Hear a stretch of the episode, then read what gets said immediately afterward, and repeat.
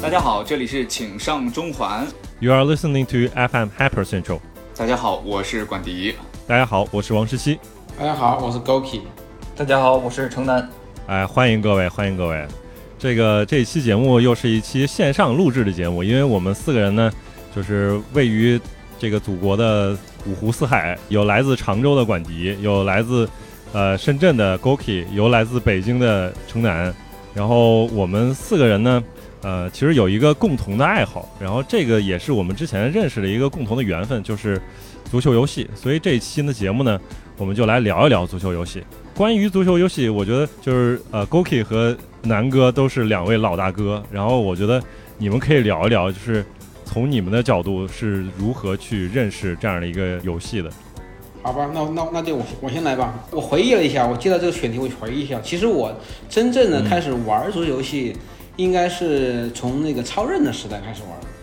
因为 FC 时代那个最、最早任天堂做过一个足球游戏，但是那个游戏我那个时候才几岁啊，五六岁的时候，七八岁的时候，当时我也觉得，连我那个时候那么小的时候，我都觉得那个足球游戏不好玩，然后我就再也没有玩过了。然后直直到那个超任的时候，出现了一个叫翻译成中文叫《兴奋舞台》，然后有个副标题叫《J 联盟足球》的那样一个游戏。然后那个游戏当年是我记得是当年是在看那个电软嘛，电软去介绍这个游戏，说当年这个游戏还还得过那一些一些什么奖，体育游戏部门的大奖。我从那个游戏开始、才开始真正的去入门那个游戏。不知道大家玩过没有那个游戏？那个一开始的它它的第一代是九四年开始的。第一代它连那个越位都没有，然后也、啊也没有犯规，很难做越位，其哎，实也没有犯规。对对，对后来当时我当时我不理解嘛，那后来才知道，其实越位是件很难的事情，是不是？然后从这个游戏一直玩了玩了两年，然后玩到直到那个呃下一个游戏就是那个 Konami 的那个叫 Perfect Eleven，就完美十一人，就就是它那个 KCE O 就是 KCE 大版。就是 Konami 大版工作室做的一个足球游戏，还不是我们现在大家我玩的那个实况，那个实况是 KCE T Tokyo 东京做的、k c 一 O Osaka 是大阪做的。那个足球游戏，那个是超人上足球游戏，那个游戏就让哦我们是应该是我记得那时候我已经上高中了，那个时候就是应该是属属于我们高中男孩子里面的一个全民游戏吧。我特别想问一下，嗯就 Goki，你当时就是超任拿到的就是那个原版的那个正版的超任的游戏没有，那个时候都是磁碟机嘛，当时是那个呃什么小天才什么什么任博士什么什么磁碟机。啊对，任天堂的游戏它分成八兆、十六兆、三十二兆这几这几个容量，然后呢一张磁碟是八兆，一张就是那个八 MB，那个 B 是大写的那个 B，嗯，就是一张八位机对嘛八位机的，对，不是，它是一张磁盘对，它是一张磁盘，哎，说可能你们都嗯不知道这是什么东西，磁盘，完全没有见过，完全没见过。完全没有见过。他现在在用他的年龄对我们降维打击，你知道吗？这他的这个阅历确实对，因为大家都知道，对吧？我们都是看的书，他的书长大的，对不对？但是确实，就是我们小时候就没有这样的一个环境，可以让我们拥有到一台什么这种就能能够播放磁碟什么这种这种主机，对吧？最早我们能接触到的，也就是我觉得好像有些有些小朋友他确实能很厉害，拿到什么热血足球什么。嗯这种已经很厉害了，啊对，对很难啊，对。但是那个是不是那个热血足球要比刚才 Goki 说的那些游戏要要晚还是要早？其实我是觉得热血足球是那那个是呃那个那个是任天堂上的，那是八位机上的。但是那种游戏其实严格意义上它不是足球游戏，对不对？因为那呃个动作游戏对那会儿我已经是一个很严肃的一个球迷了，我认为足球游戏的标准是很高的。就不严肃。对，胡打呢，怎对对么还火球什么之类的？那会儿都是大家都去包机房玩，一下一下课，或者是哪怕课间可能是休息时间稍微长一点，就跑到学校对面的小巷子里面去，可能玩一局可能一块钱，十五分钟。然后那个时候包机房有超任的是吧？对对，那那会儿普通人可买不起超任，那个时候那一套拿那九四年九五年那会儿一套超任要三千多块钱，很贵，哦非常非常贵。那肯定是买不起。对啊对对对那游戏也买不起啊。对，那会儿一套房子也就几万块钱，你想。是啊，因为我之前我翻过当时的一那种主机游戏的杂志，它总会在后边写个邮购什么主机游戏什么的，对，就是一套游戏，它应该也还蛮卖的蛮贵的。所以它就有磁碟机嘛，磁碟机就是就磁碟机就是一个相当于是一个玩盗版，就是把那个把那个磁盘卡带上的容量的东西转移到磁盘上去去做一些，然后你就可以你可以去方便的去复制去拷贝这样的东西。然后我们每次就是去到去到那儿之后，老板就会就会把他们刚到的游戏拿张大白纸贴在墙上，就说呃今天到了什么游戏，然后就会把它常用常玩的游戏放到最上面。然后那会儿的时候，哦那个那个那个游戏，它我我前面不说它它叫 J 联盟嘛，那日本联盟嘛。然后就是那个那个那个老板是个女大妈，她也不认识这个、那那个 J，玩丁联盟足球，丁联盟，丁联盟 可以。对，我印象特别深，特别多。我我特别好奇，南哥，你最早接触到足球游戏是什么时候？你还记得吗？呃，其实刚才你提到了，就是我最早玩的，被 Goki 认为不是足球游戏的游呃足球游戏就是热血足球。大部分人都是这样的，对。对，然后其实因为我家我属于接触，我有电脑是很早的，我大概小学嗯三四年级的时候我就有电脑。我呃，但是我真正意义上接触足球游戏，应该是在 FIFA 九七吧，应该是九六啊年的下半年。那个时候，我爸带我去他朋友的一个厂子里玩儿，然后呢，我看到有两个比我大一点的孩子在那儿玩一个足球游戏。我当时觉得哎挺有意思的，然后呢，我就问这是什么游戏。后来从此开始，我就一发不可收拾，就开始入坑了，开始玩这款游戏了，一直玩了二十多年。你问问到的时候，就是你就可以立即获得嘛，这么厉害，就是就是看到了，然后立即就可以呃。他告诉我。之后，以前的、啊以前的游戏其实，呃，就跟 Goki 所说的，以前的那个操作系统，像电脑上的操作系统，它不是现在的 Windows，都是 DOS 命令行的。诉对，对，然后用的也是基本上，呃，传播的途径，要不然都是用软盘，以前都有嗯一点二的、一点四四的这样的软盘，然后插嗯到软驱里面。有的有的那个游戏容量比较大，你得把第一张盘塞进去，读完之后再拿出来，再把第二张盘塞进去，对，这样嗯特别有意思。然后，呃，找这个游戏，当时我是确实有从我购买电脑的那家公司里面，我去跟他说我想要这个游戏，你帮我找过来，然后他就嗯，帮我找到。当时我的电脑对我当时的电脑其实还是不够玩这个游戏的。我最三八六早的电脑还是四八六是吧？那时候三八六三八六 DX 四零，就是主频是四十的 CPU，后来又为了玩游戏又不断的升级，嗯，才真正的最终让我踏上了这个足球游戏之路。真的不敢想象，嗯我们这是一档二十一世纪的节目，我们居然在聊三十年前的 这个设备，忽然就有一种很穿越的感觉，很好。恍若隔世的感觉。你们还记得就当时九七非法九七的那个画面，它应该还是二 D 吧？那个时候是不是伪三 D 有没有算是？伪三 D 是吗？对对，然后人物可能还会偏卡通一点儿，因为我第一次见到就是有人告诉我那是个非法游戏的时候，哪一代我是完全不记得的，但是我就记得它是个跟我之前的看到的画面就是完全不一样，它已经是比较逼真的那个绿茵场出来了，然后人的比较接近于真实的投身比例了。就跟以前，比如说我们说刚才说的那个什么热血足球，就完全不是一回事儿了。就是那个冲击力确实很强，对吧？对，应该就是九七吧，应该就是九七。嗯然后他那会儿整整体的那个画面的风格其实还是比较粗糙的，以现在来看的话，几乎就是没法看的。但是在当时还是令人眼前一亮吧。以前最早的足球游戏都是那种斜四十五度角的，Goki 应该知道。啊对对对对，是对的，是的对。非法都九四就是斜四是是是不对一样的，对，没错，嗯。对，后来就演变成了现在 FIFA 的一个最早的一个雏形了。九七到九七九八的时候，是不是应该还是斜四十五度是吧？还是变了？不是没不是，九七那会儿就已经不是四十五度了。啊？到九八的时候，基本上就是它会做的，就是人脸其实就很还是很粗糙的，但是整个人的建模就是已经趋向真人的这样的一个建模了。我记得九八的时候就有一个真真人视频的片头了，对吧？我记得对，那个时候的脸型就非常非常粗糙，你基本上你通过这个球员，你是很难分辨出来这个这个是，比如说这个是齐达内还是这个是亨利，他会嗯。可能通过肤色或者球衣号码，你认为哦，这原来是齐达内，原来是亨利，原来是大罗，但是如果你把这个人摆在那儿的话，你直接去看，你是分辨不出来的。那管迪呢？就是你最早接触的足球游戏是大概什么时候？因为那个时候还记得吗 FC 吧，就是 FC 上有一个那个叫 World Soccer，但是但是那个游戏吧，好像我感觉好像就只有我玩过。我跟大家说有一个这个游戏的时候，大家都觉得我是个傻子。后来 后来是什么呢？就是接触的也不能算是足球游戏，那个天使之翼。你现在感觉呢？其实它就是输那个指令进去，然后完了以后它漫改游戏对对，慢改游戏就和现在的那个队长小易是一样的嘛。然后当时就玩过有一段时间这个，到后来才开始有那个热血足球。那热血足球它其实跟这个足球它其实也不是一个事儿，就简单的来说，因为我是没有经历过超任那些什么，然后我后来我的人生就开始进入了一个阶段，就是我开始有了第一台 PS。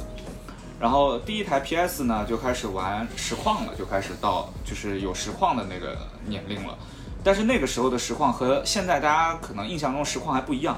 当时他买卖球员，他是按照实况里面的这个价格来定的，比如说一个人八块钱、九块钱，就那样的一个、哦一个一个感觉。然后因为一开始也没有 PS，也是像要跑到那个游戏机店里去，然后每个人会自己带一张储存卡，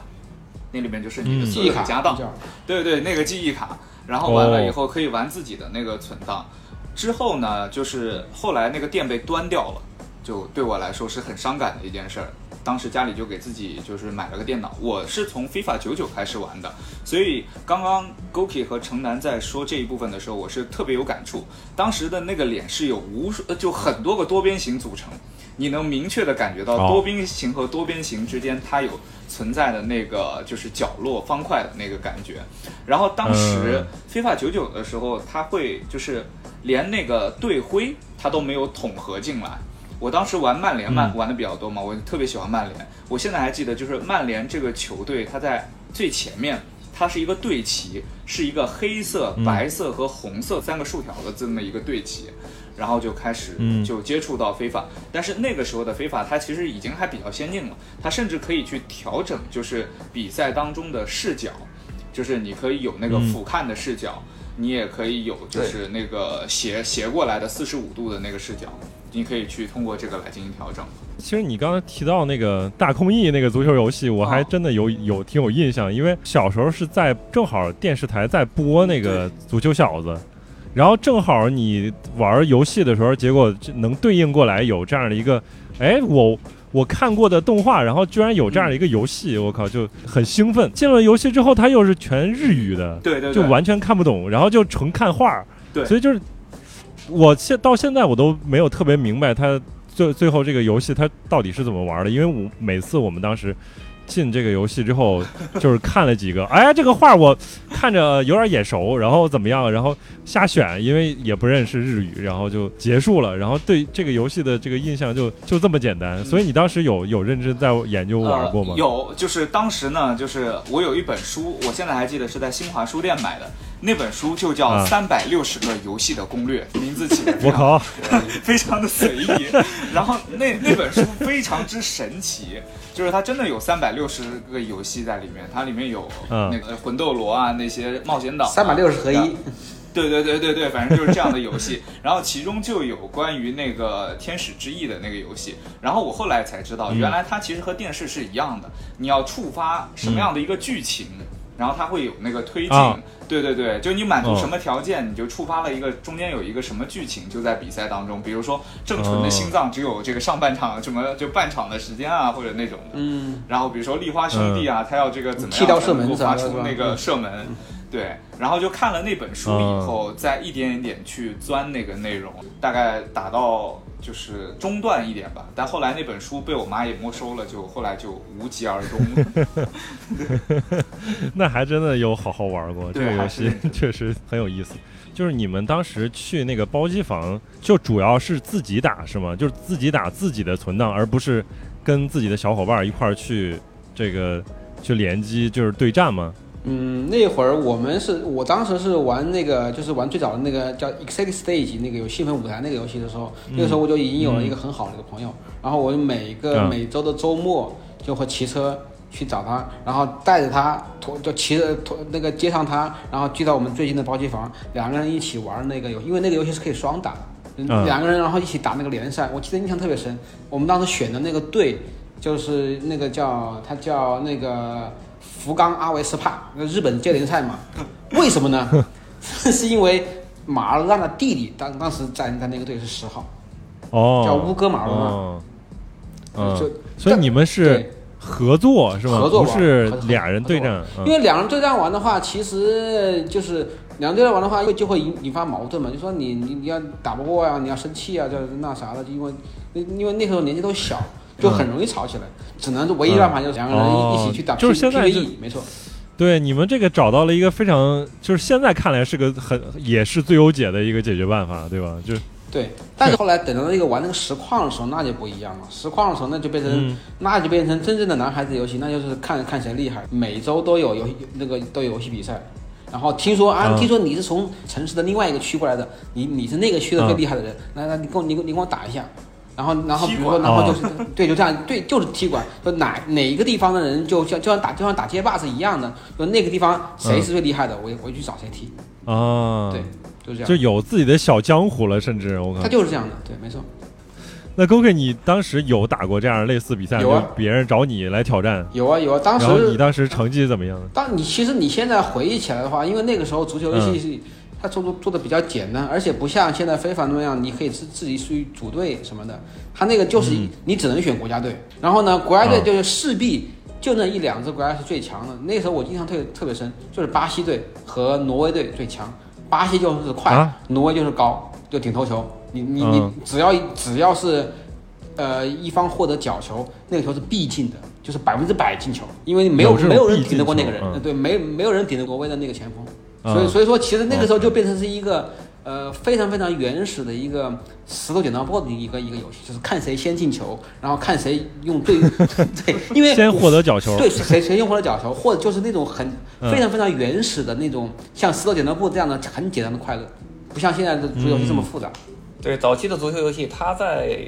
就是进球的判定这个规则上面设定都是非常简单的。Goki 说的那个游戏，包括非法，它都是同样的道理，不像现在那么复杂的。而且早期的话，嗯你们在对战当中应该会有禁手吧，就是不能使用这一些招数。就比如说，就是曾经那个实况当中有有一段时间，他的那个二过一特别变态。就是如果你要说大家就是我们就像武士决斗一样，你不要使用二过一，这个就是因为用了你就防不了，就是这相当于禁手，你知道吗？嗯，对，或者是也有可能是，比如说你大家大家都公认巴西队最强是吧？哎那你、嗯如果你要用巴西队，那你就要让着别人，你就要比如说让一球或者让两球，让一球，哎对让一球，让一球大概是这样的。对，因为实况球所有球迷都是假名嘛，然后呢，嗯然后就是我记得特印象特别深，他当时那个。两个前锋，一个叫阿里旧，一个一一一个叫戈麦斯，其实就是罗马里奥和嗯贝贝托这两个人，对，巨厉害，头球跑得也快。如果说对方选巴西队，你就跟他商量说，那你这你用巴西队的话，如果我不用巴西队，那你就能不能说你你你就你就让我一两球，这样的话才才才能打得有意思，不然的话打根本根本打不了。那 Goki 你当时会选这种强队吗？还是我用我用阿根廷啊，忠实对啊，忠实于自己的我从那个时候就用 阿根廷，没错。哎，那你能打过那个时候就是别人用巴西，然后你跟他是怎么打的呢？就是那那就是其实就是就是就看当当时就是好像刚才陈丹说的，就是就是要抓住对方的一两个很小很小的错误之后，然后就就抓住那个机会去进攻，然后但是呢，对方的防守你知道你是防不住的，你就只能不停的去进攻，因为那个那个时候的游戏基本上你是没法去防守的。因为大嗯大家都在想办法想方设法去寻找一个最有公式化的一个一个进球的一个套路，但是防守是没有套路说说的现在好像跟现在的 UT 的怎么觉得还是有点像的意思，就是只不过尤其对？你现在更复杂。你面对一个网好的人，你确实没法办法防他，你只能找一些机会。对，真的，南哥，你就是那个时候你是没有在玩实况，但是你玩非法的时候，你有跟别人去一台电脑，然后去相互较量吗？就是因为我一开始玩非法的时候，那个时候大家只能用键盘去操作，我都甚至没有太跟别人就是说，就对啊对战也好像也对战过，但是 P 二的那个玩家会比较难受，他只能全在一边的小键盘，然后那边就是用用那几个键，然后他去做操作，然后那 P 一的话就是用 WASD，然后这边是作为那个射门，然后传球。还有直塞，然后几个键，再用那个光标几个键作为方向。对啊，对然后 P 二的话很难受，对吧？就对，以以前其实呃跟那会儿是在网吧玩的比较多，呃，FIFA 九八，然后 World Cup 九八，FIFA 九九，那会儿早期的 FIFA 它是可以用键鼠的，就一一个人用键盘，另外一个人嗯用鼠标。用鼠标。对，用鼠标的人基本上都比较 比较难受，比较劣势。就很因为你难受啊。因为你要用滑那个滚轮儿，最最早期的那个鼠标是不像现在是这个光电的，以前都是嗯滚轮儿的，滚轮的，就，底下有一个球，嗯，对对对。然后呢，你就要抠出来还有泥儿一边滚这个轮儿，然后呢控制方向，然后鼠标的左键是传球，右键是射门，啊啊，感觉所以你就看到网吧经常有有很多小朋友就不停的在那个鼠标垫上滚来滚去。然后一般玩这个游戏之前呢，他都得把那个鼠标翻过来，把那个球拿下来，把那个滚轮儿那个轴上边的泥全部都抠一抠，对，抠抠抠，抠干净点儿。然后就怕操作不方便，呃，很有意思那个时候。对对，，到后来的话，后来的话，它只有两个键是吗？它只有两个键。对对对，鼠标只有两个键，对，只有只有嗯传球和那什么。然后传球的话，它会分为，就是你蓄力长一些的话，它是是长传球，传就是高空的，啊对，然后短一些就是地面球。嗯，对，到后来的话，基本上，呃，就也都不去网吧了，因为那个时候，呃，我应该算是我我参加比赛算是比较早的，因为那个时候我九九年就第一次参加，就是全国性的一个线上的一个比赛。嗯当时那个时候已经对战平台，你们应该知道吧？浩方游戏的对战平台，对，但是那个是浩方的前身，那个当时叫嗯玩主。九九年呐、不知道天哪！对，哦九九年那个是国内第一个呃这种对战平台，游戏的对战平台。当时他嗯组织了一个 FIFA 两千的一个全国比赛，哇，嗯我线上的。我现在在想，我们家就是零二零三年还在用拨号上网，就是这对啊，都是拨号，那个时候应该都是拨号吧就是那会儿是叫什么 ISDN 是吧？是不是叫？对对对对然后对 ISDN，对 ISDN，嗯，对，但是这样的啊情况下，在那个平台上如果要对战的话，就就真的感觉网络的那个要求还是挺高的。对啊，对，它就是把你的那个协议给模拟成这个 IPX 的那个协议，就以为是局域网，认为是局域网，嗯，这样的话进行对战。对战卡吗？那个时候早期我们练球的话都是相互拨号踢，一个月家里两百多块钱电话费，我没少因为这个被我爸妈打。对，我靠，哎两百多，那你拨号上网的话，那我记得那会儿拨号上网也就五十多 K 的那个上下行，对不对？对五十六 K 的那那你那你那个网五十六 K，游戏流畅吗？呃，还早期的它游戏传输的数据不像现在需要那么大的带宽，就还好。嗯，所以就问 EA 你是怎么回事？早期双方拨号踢，就是我同城跟北京的朋友踢去踢球的话，嗯，呃，非常流畅，就不会像嗯现在还有什么网络延迟啊。当然它会有断线，比如说你踢了一半呢，你家里来电话了，给你踢掉啊，了。对，那完了，那真是拳头硬了，我天哪！可以，那你那个时候就是呃两千的时候就参加比赛了是吧？就是是非法两千的时候就参加比赛，对，，非法两千的时候，那个是我就九九年，印象当中第一个第一个参加的非法比赛。然后自从那个以后，我就发现哦，原来我身边的这帮人都太菜了。所以你 你会发现哦，原原来在全国各地有这么强的人。因为那次比赛我只打到三十二强就输掉了，嗯然后我就开始不断的跟这些人建立联系。就最初的一个非法的社区，应该是那个时候开始形成的。然后不断的跟这些人开始联系，然后那会儿最早用 QQ 嘛，呃，大家约着就是同城的就拨号去踢，然后到后来二零非法二零零一开始去参加 WCG，然后一直就开始踏上早期的电竞之路。那你真是第一批人，那是第一批人，那是。是啊，呃，如果说严格来算的话，FIFA 的如果按电竞的这这个这批人来算的话，我应该严格算是一点五批，第一第一批和第二批之间。对，第一批有有一个，比如说上海的一批人和北京的最早的一批玩家是最早参与，暂且称之为电竞啊，电竞就嗯对 FIFA 竞技的这么一批人。那会儿就是北京和上海两边都谁都看对方不顺眼，然后拨着 拨号长途国内长途哦去打比赛，可以顺着电话下来打他七比一，特别特别有意思。北京上海，嗯，这不刚才跟 Goki 说的一样吗？就是说，听说你们很厉害，对不对？我来踢一下馆，这个直接隔着电话线过去踢呃，馆。对对对，特别特别有意思。嗯，哎，那会儿的非法是你，那你们能选什么队啊？那那时候是也有最强队吗？还是怎么样？呃，那会儿早期的非法的话，像法国什么那会儿都能选啊，国家队的。嗯那会儿国家队其实更加强势一些，像法国、巴西啊这种。还那会儿有大陆，对，俱乐部还没有授权吗？有两千早期的呃，两千零一年应该有俱乐部授权了。两千零一肯定有，对，因为两千零两一是我入坑那种。记得我是见到过英超的标志的，因为我我真正关注这个足球游戏的授权这个事儿是其实很多年以后了。早期那会儿，我其实我是我是看九八年世界杯之后开始喜欢法国的，也开始看球的，所以说我就只关注法国队，每一代 FIFA 我只用法国。用到现在也还是自由解。可以可以，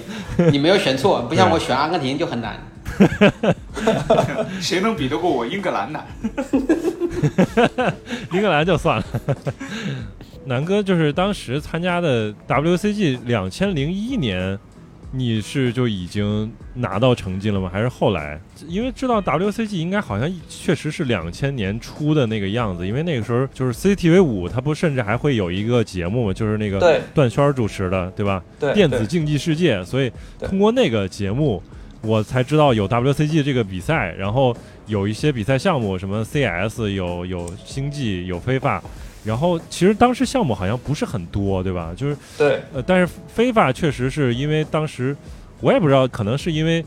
已经算入坑了，因为就是买了两千零一，然后就后来也逐渐玩儿，所以就是看到有这样的一个比赛项目，所以有的时候他那有那些报道的时候，我也会偶尔搂两眼。然后我印象特别深刻的是，当时有一些那种专业的这个运动员，对吧？就是像南哥这样，就是运动员，他们那个大家的那个操作方式各不相同。有一个印象最深的一个大哥，他应该是用惯了手柄，然后但是改键盘，所以他习惯了用左手再来操控方向。对，对所以他是交叉的手，他放在键盘上，他只能交叉手。对，就你说的那个是嗯一个广东选手，他叫林小刚，他的哦 ID 叫 Windball，他是剪刀手，啊我们俗称为剪刀手，就是他习惯用左手来控制 WASD，右手来去控制方向。就是两千年是 WCG 的第一次比赛，WCGC 那个。嗯，然后从两千零一年开始才是真真正正的第一届的 WCG 比赛，后面就是的对办了十对。还还有印象吗？就是遇到第一届就直接北京六十四强就被淘汰了，啊？遇到了对第一届当时北京是报了，我记得是报了一百多人吧，嗯北京的预选赛，然后我的这个六十四进三十二的时候遇到了一个。在第一届比赛，就是 WCG 第一届比赛出去参加出国参加比赛的，嗯，你应该也听说过陈迪，那个也在非法界很有名的一个，对，就止步了北京六十四强。但是那个现场的氛围，我记得当时是在五道口的叫做中华网络家园嗯的一个网吧举办的比赛。那个网吧是一个半地下的，在五道口的这个十字路口，在中国地质大学旁边，印象非常深刻。那是我第一次参加线下赛，有有观众吗？也有现场观众是吧？呃，基本上都是选手吧，有的带着啊家属去的，跟现在的可能线下比赛可能状况也很像，是吧？啊，对，很相似，很相似。嗯，参加这种比赛，就是我们虽然没有像就是南哥就是真正参加这种专业比赛，但是我跟南哥，我我认识他的这样一个契机，是因为我参加他主办的比赛，他那时候他不认识我，因为我。当时我还在北京工作过一年嘛，就是因为当时我是挺喜欢非法的这个游戏，然后就是看到网上有一有这个说这个北京办一个什么线下比赛，然后我就过去了。反正有两次，有一次是正好是赶上那个欧冠那一年的那个决赛，还是皇马跟马竞，然后啊，是拉莫斯那个绝杀是吧？那个头球的那个，对，哦那那一晚，对对，然后我去参加那个比赛，然后哦，我就看到啊，原来有这么一位大大哥，就是在主办这个比赛，就是这样的一个缘分，让让我认识了他，然后后来反正也是各种机缘巧合，所以就是互相能认识，所以确实是因为。线下的这个比赛，我觉得足球游戏确实有这个肯定有竞技性的这样一个成分。另外，它可能很重要的一点，其实也是这个社交属性嘛。就刚才也稍微提过，因为大家很多时候就是印认识很多朋友，可能就是因为非法这样的一个游戏，就是你可能线下跟他打打过一些比赛，或者后来因为线上打比赛，大家互相认识了。我觉得这个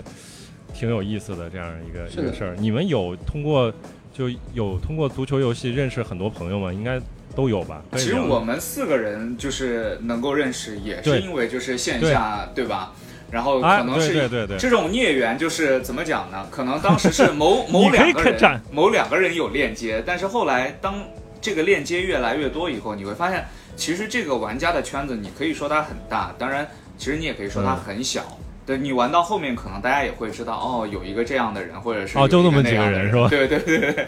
就这样一情况。来回来去就那么几个人。对对，因为这个管迪刚才说到的这点，其实我可以，我觉得也可以讲一讲，就是正好是因为，呃，就是那年是 VG 跟呃非凡网联合去办了这样一个线下的活动，在上海，然后是在那个呃淮海路的那个索尼呃旗舰店，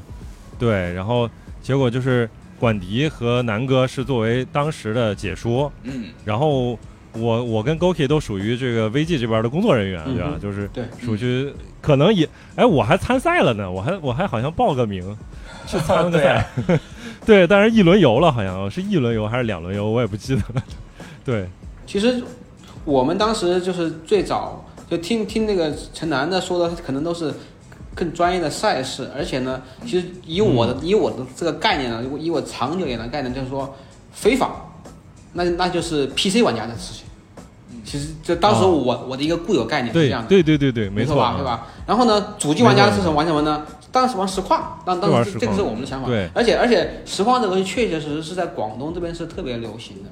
然后我当时是啊已已经在杂志社做编辑了，然后我们当时那个嗯。深圳最热门的那个就叫就叫华就叫东门，东门有一个有一个游戏店叫、叫新基地，它每年夏天嗯。都会去举举办一次当年的那个非法版本，呃，当年实况版本的一个一个比赛。然后每次举办这个比赛的时候呢，就会真的是有全国各地的人去到那个地方去玩。哎呦，真的有有香港的，有武汉的。当时我我印象特别深，我还认识了几个武汉的哥们儿，专门过来嗯。坐坐一晚上火车跑过来，就为了就为了干嘛？就为了夺冠，因为夺冠能够拿走一台主机。啊，那个时候就为夺冠，对对，他的口就这么气很大，自信，就那么自信，嗯。而且他们你会发现那些人确确实实是，就好像陈楠刚才说的，天外人外有人有人，天外有天，就是你会发现嗯。那种很多与众不同那种的玩法，还有还有各种各样的奇奇怪怪的人，我就认识几个老哥，后来我跟他成了很好的朋友，为什么呢？嗯那那哥们儿四季他打到打到好像是十六强一个局，然后呢两边打点球，嗯，嗯，那个那个老哥五个球全部一动不动站中间。哦，我靠，对，五个球全部当中，间然后然后然后对面的对对面前四个都左边右边左边右边，然后嗯那个人那个老哥一直前前四个都打中间，到第五个那哥们儿终于绷不住了，打了一个中间输了。我当时觉得我这哥们儿也太猛了，这感觉对面就是我，我就是对面，我就是这种心态不稳的人。哎，我跟我说完，我听 Goki 讲完以后，我就想起，其实我也参加过那个，我也参加过一个比赛，是我们当时、嗯。我应该是读高中的时候，本地、嗯。当时移动做的一个那个比赛。当时呢，应该是世界杯前零六年的时候，当时就是嗯。很多的学生都去参加那个比赛，它非常奇葩。当时三十二支球队，然后让你抓阄，你抓到哪支球队，你就是只能用这个球队。这个这个玩法，你抓到了中国队吗？零六年没有中国队中国队，然后我当时哦，时，零六年啊，对零六年没中国。然后我拿了冠军，原因是因为我抓到了巴西。哦，哎嗨，就是你就是运气哎好，，然后在那个情况之下，而且我的就是小组赛的对手和我，我现在还记得我半决赛的对手是轮空，就是因为可能需要补课，所以并没有能嗯来参加比赛。然后我反正大概哦人家都是踢五场六场才能进决赛，我就记得我踢了两场，嗯然后我就进决赛了。啊然后他们都觉得我是那个被保送的，然后就觉得我是这个拿到了剧本的人。然后后来最后反正我记得踢决赛的那个对手，然后那个兄弟是我现在还记得拿到的球队是哥伦比亚，是真的凭着自己的实真不容易啊我真的是。一直走到了最后。然后你你怎么赢的呢？你还记得吗？就是就你你是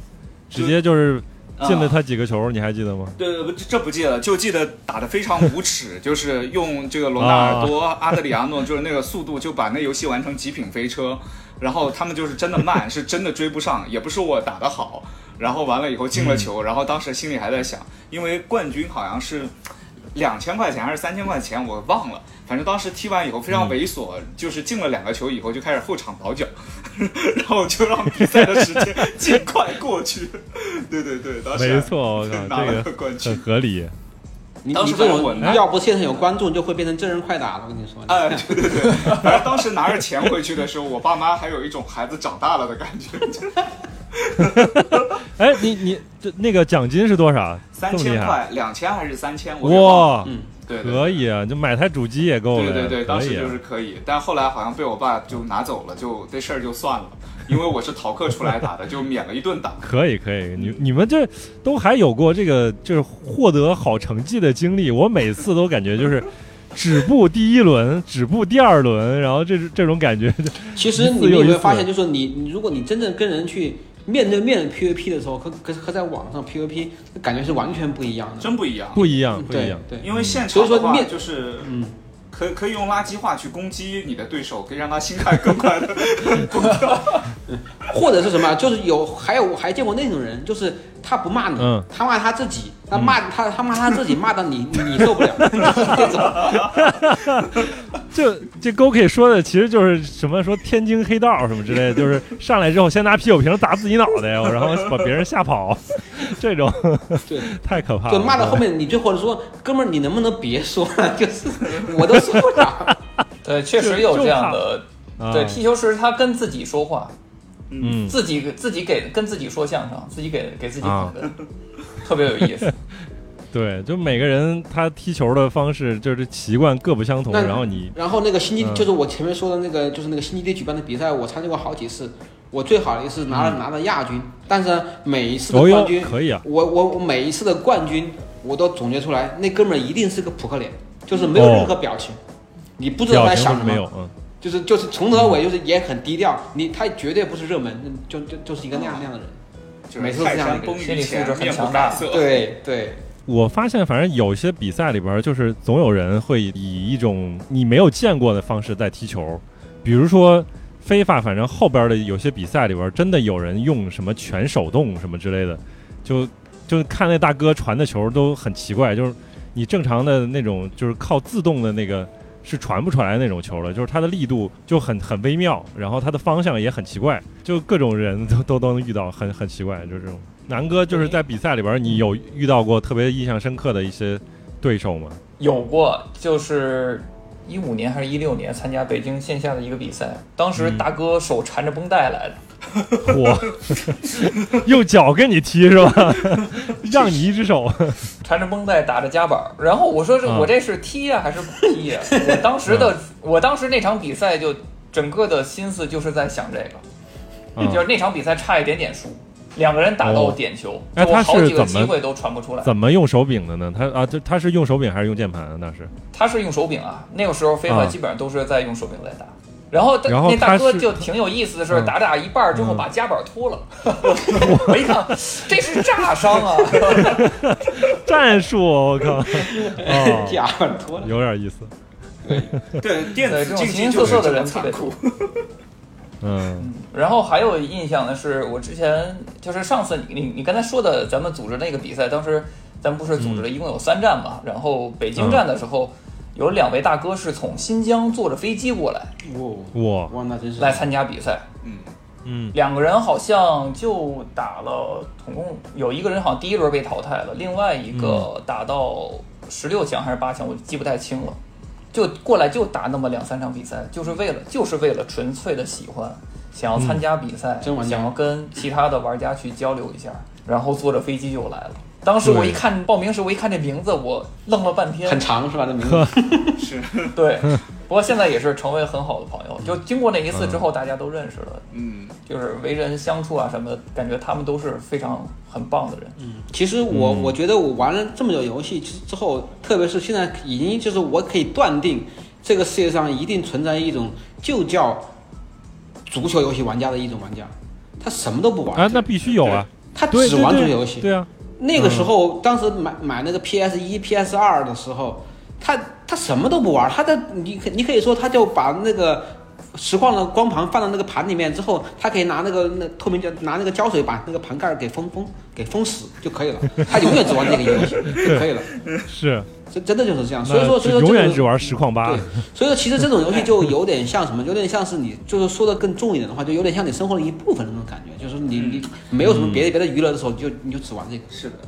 其实我在就是大学的时候，因为我打实况，这是我非常重要的吃饭的工具。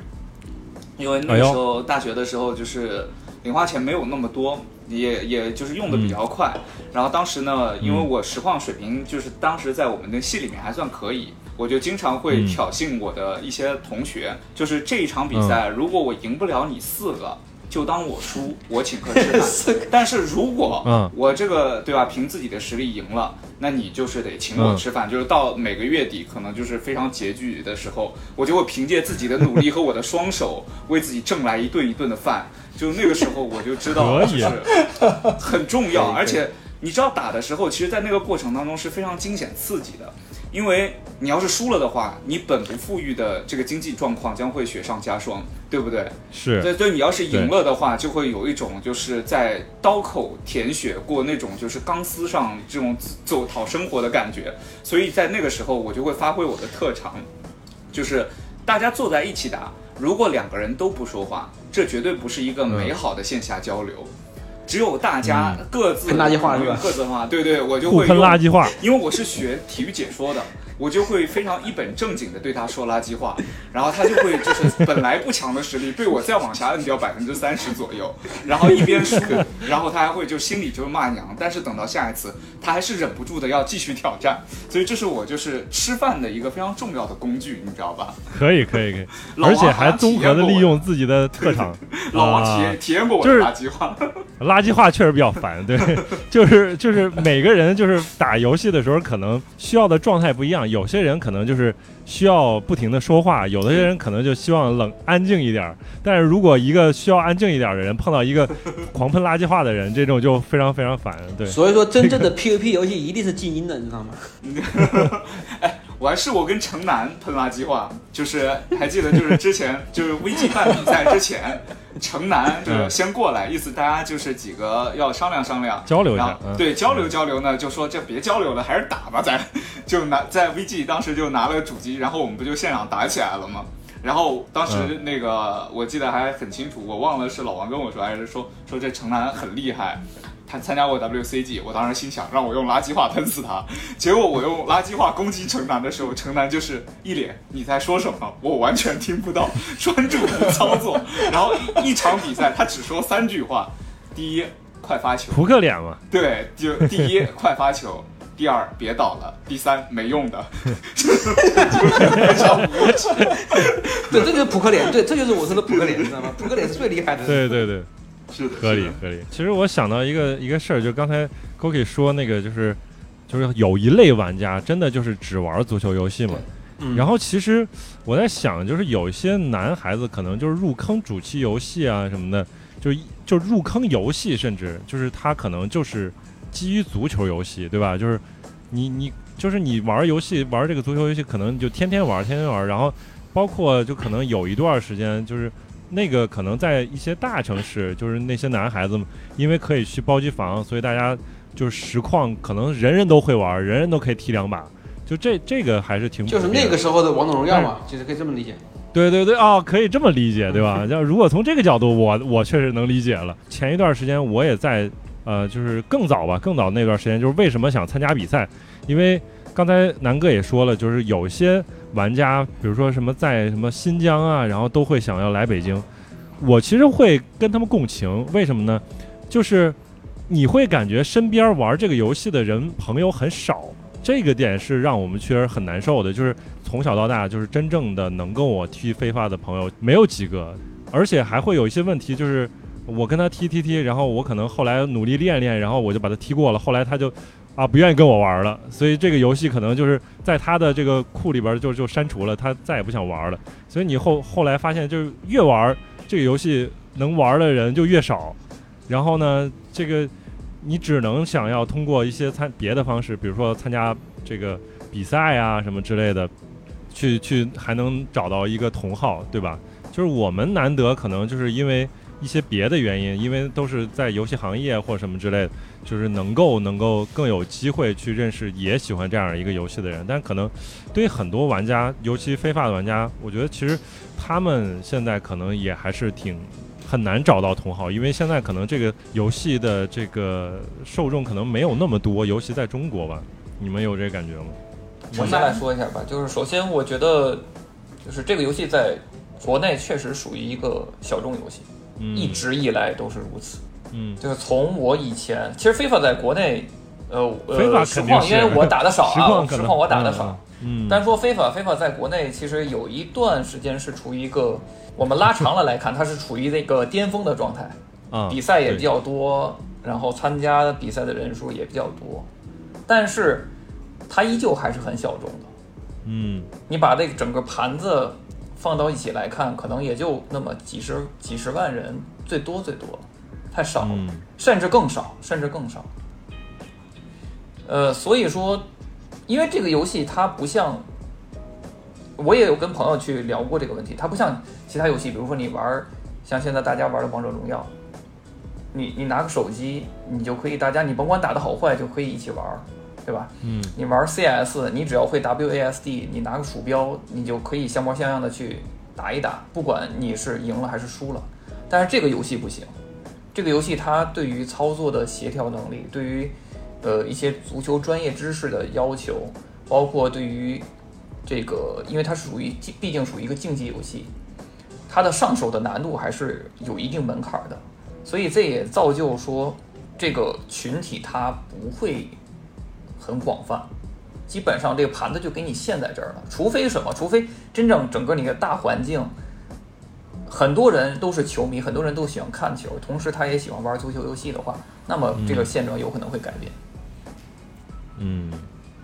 但就很很很怪，知道吗？就是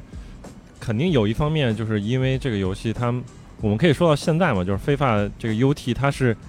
对吧？我们了解行业都知道，就是它实际上它已经是一个世界上最赚钱的一个主机游戏了。没错。但实际上它在国内就是这个受众可能也没有那么多，但是其实它海外它现在发展的不还可以嘛？就是还有一些小朋友他。可以从小就能够这个接触到这个游戏，然后他能进来。但是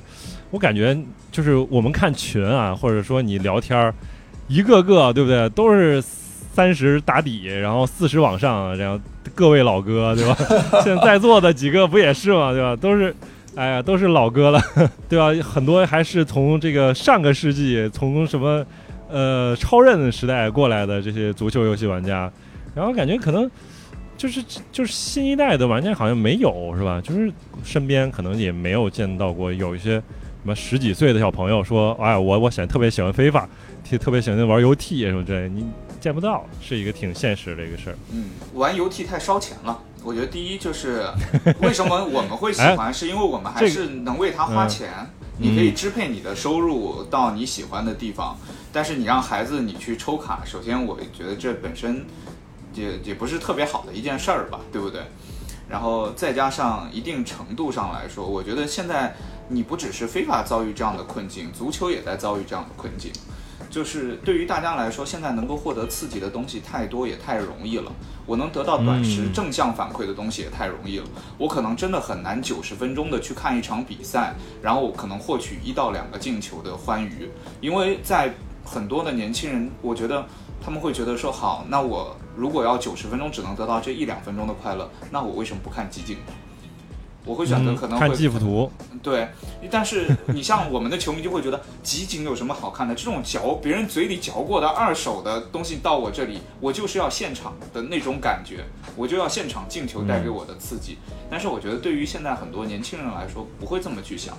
真的刷小姐姐不好吗？是不是？这个是 打 UT 抽到卡，你抽到不是我抽到，就跟我关系也不是很大，所以我觉得还是比较难的，很多时候。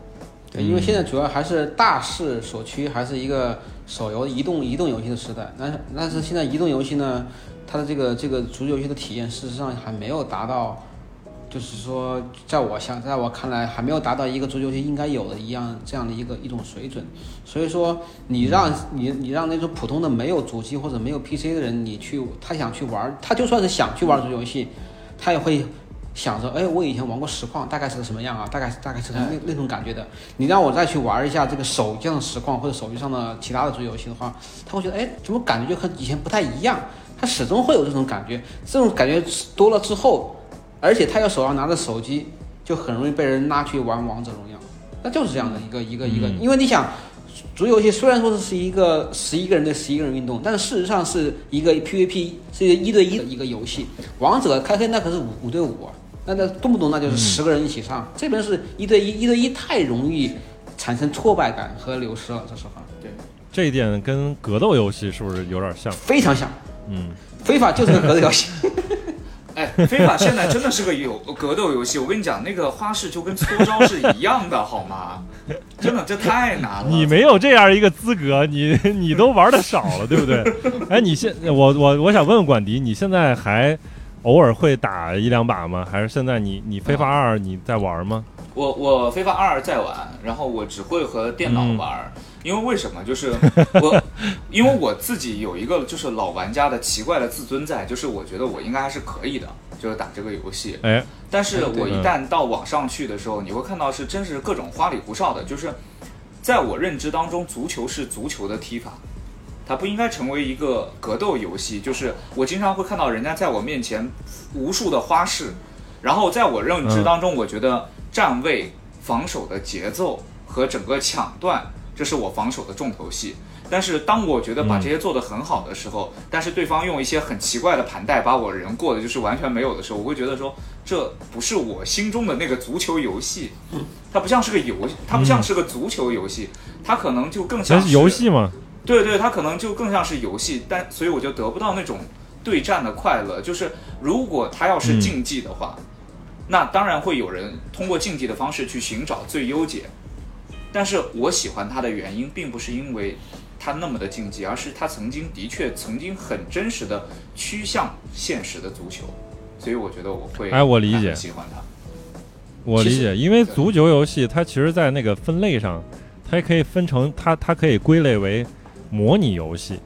所以你从模拟游戏的角度来讲，就是可能管迪他需要的这种体验，他就是可能更需要他能够拟真，能够带来就是接近于现实足球的那种感觉。就是我能够，比如说像那个呃 B 站 UP 主那个姨妈巾，对吧？他就是能够以各种足球游戏，尤其非法实况，然后。去还原现实当中的那个他特别喜欢那些进球，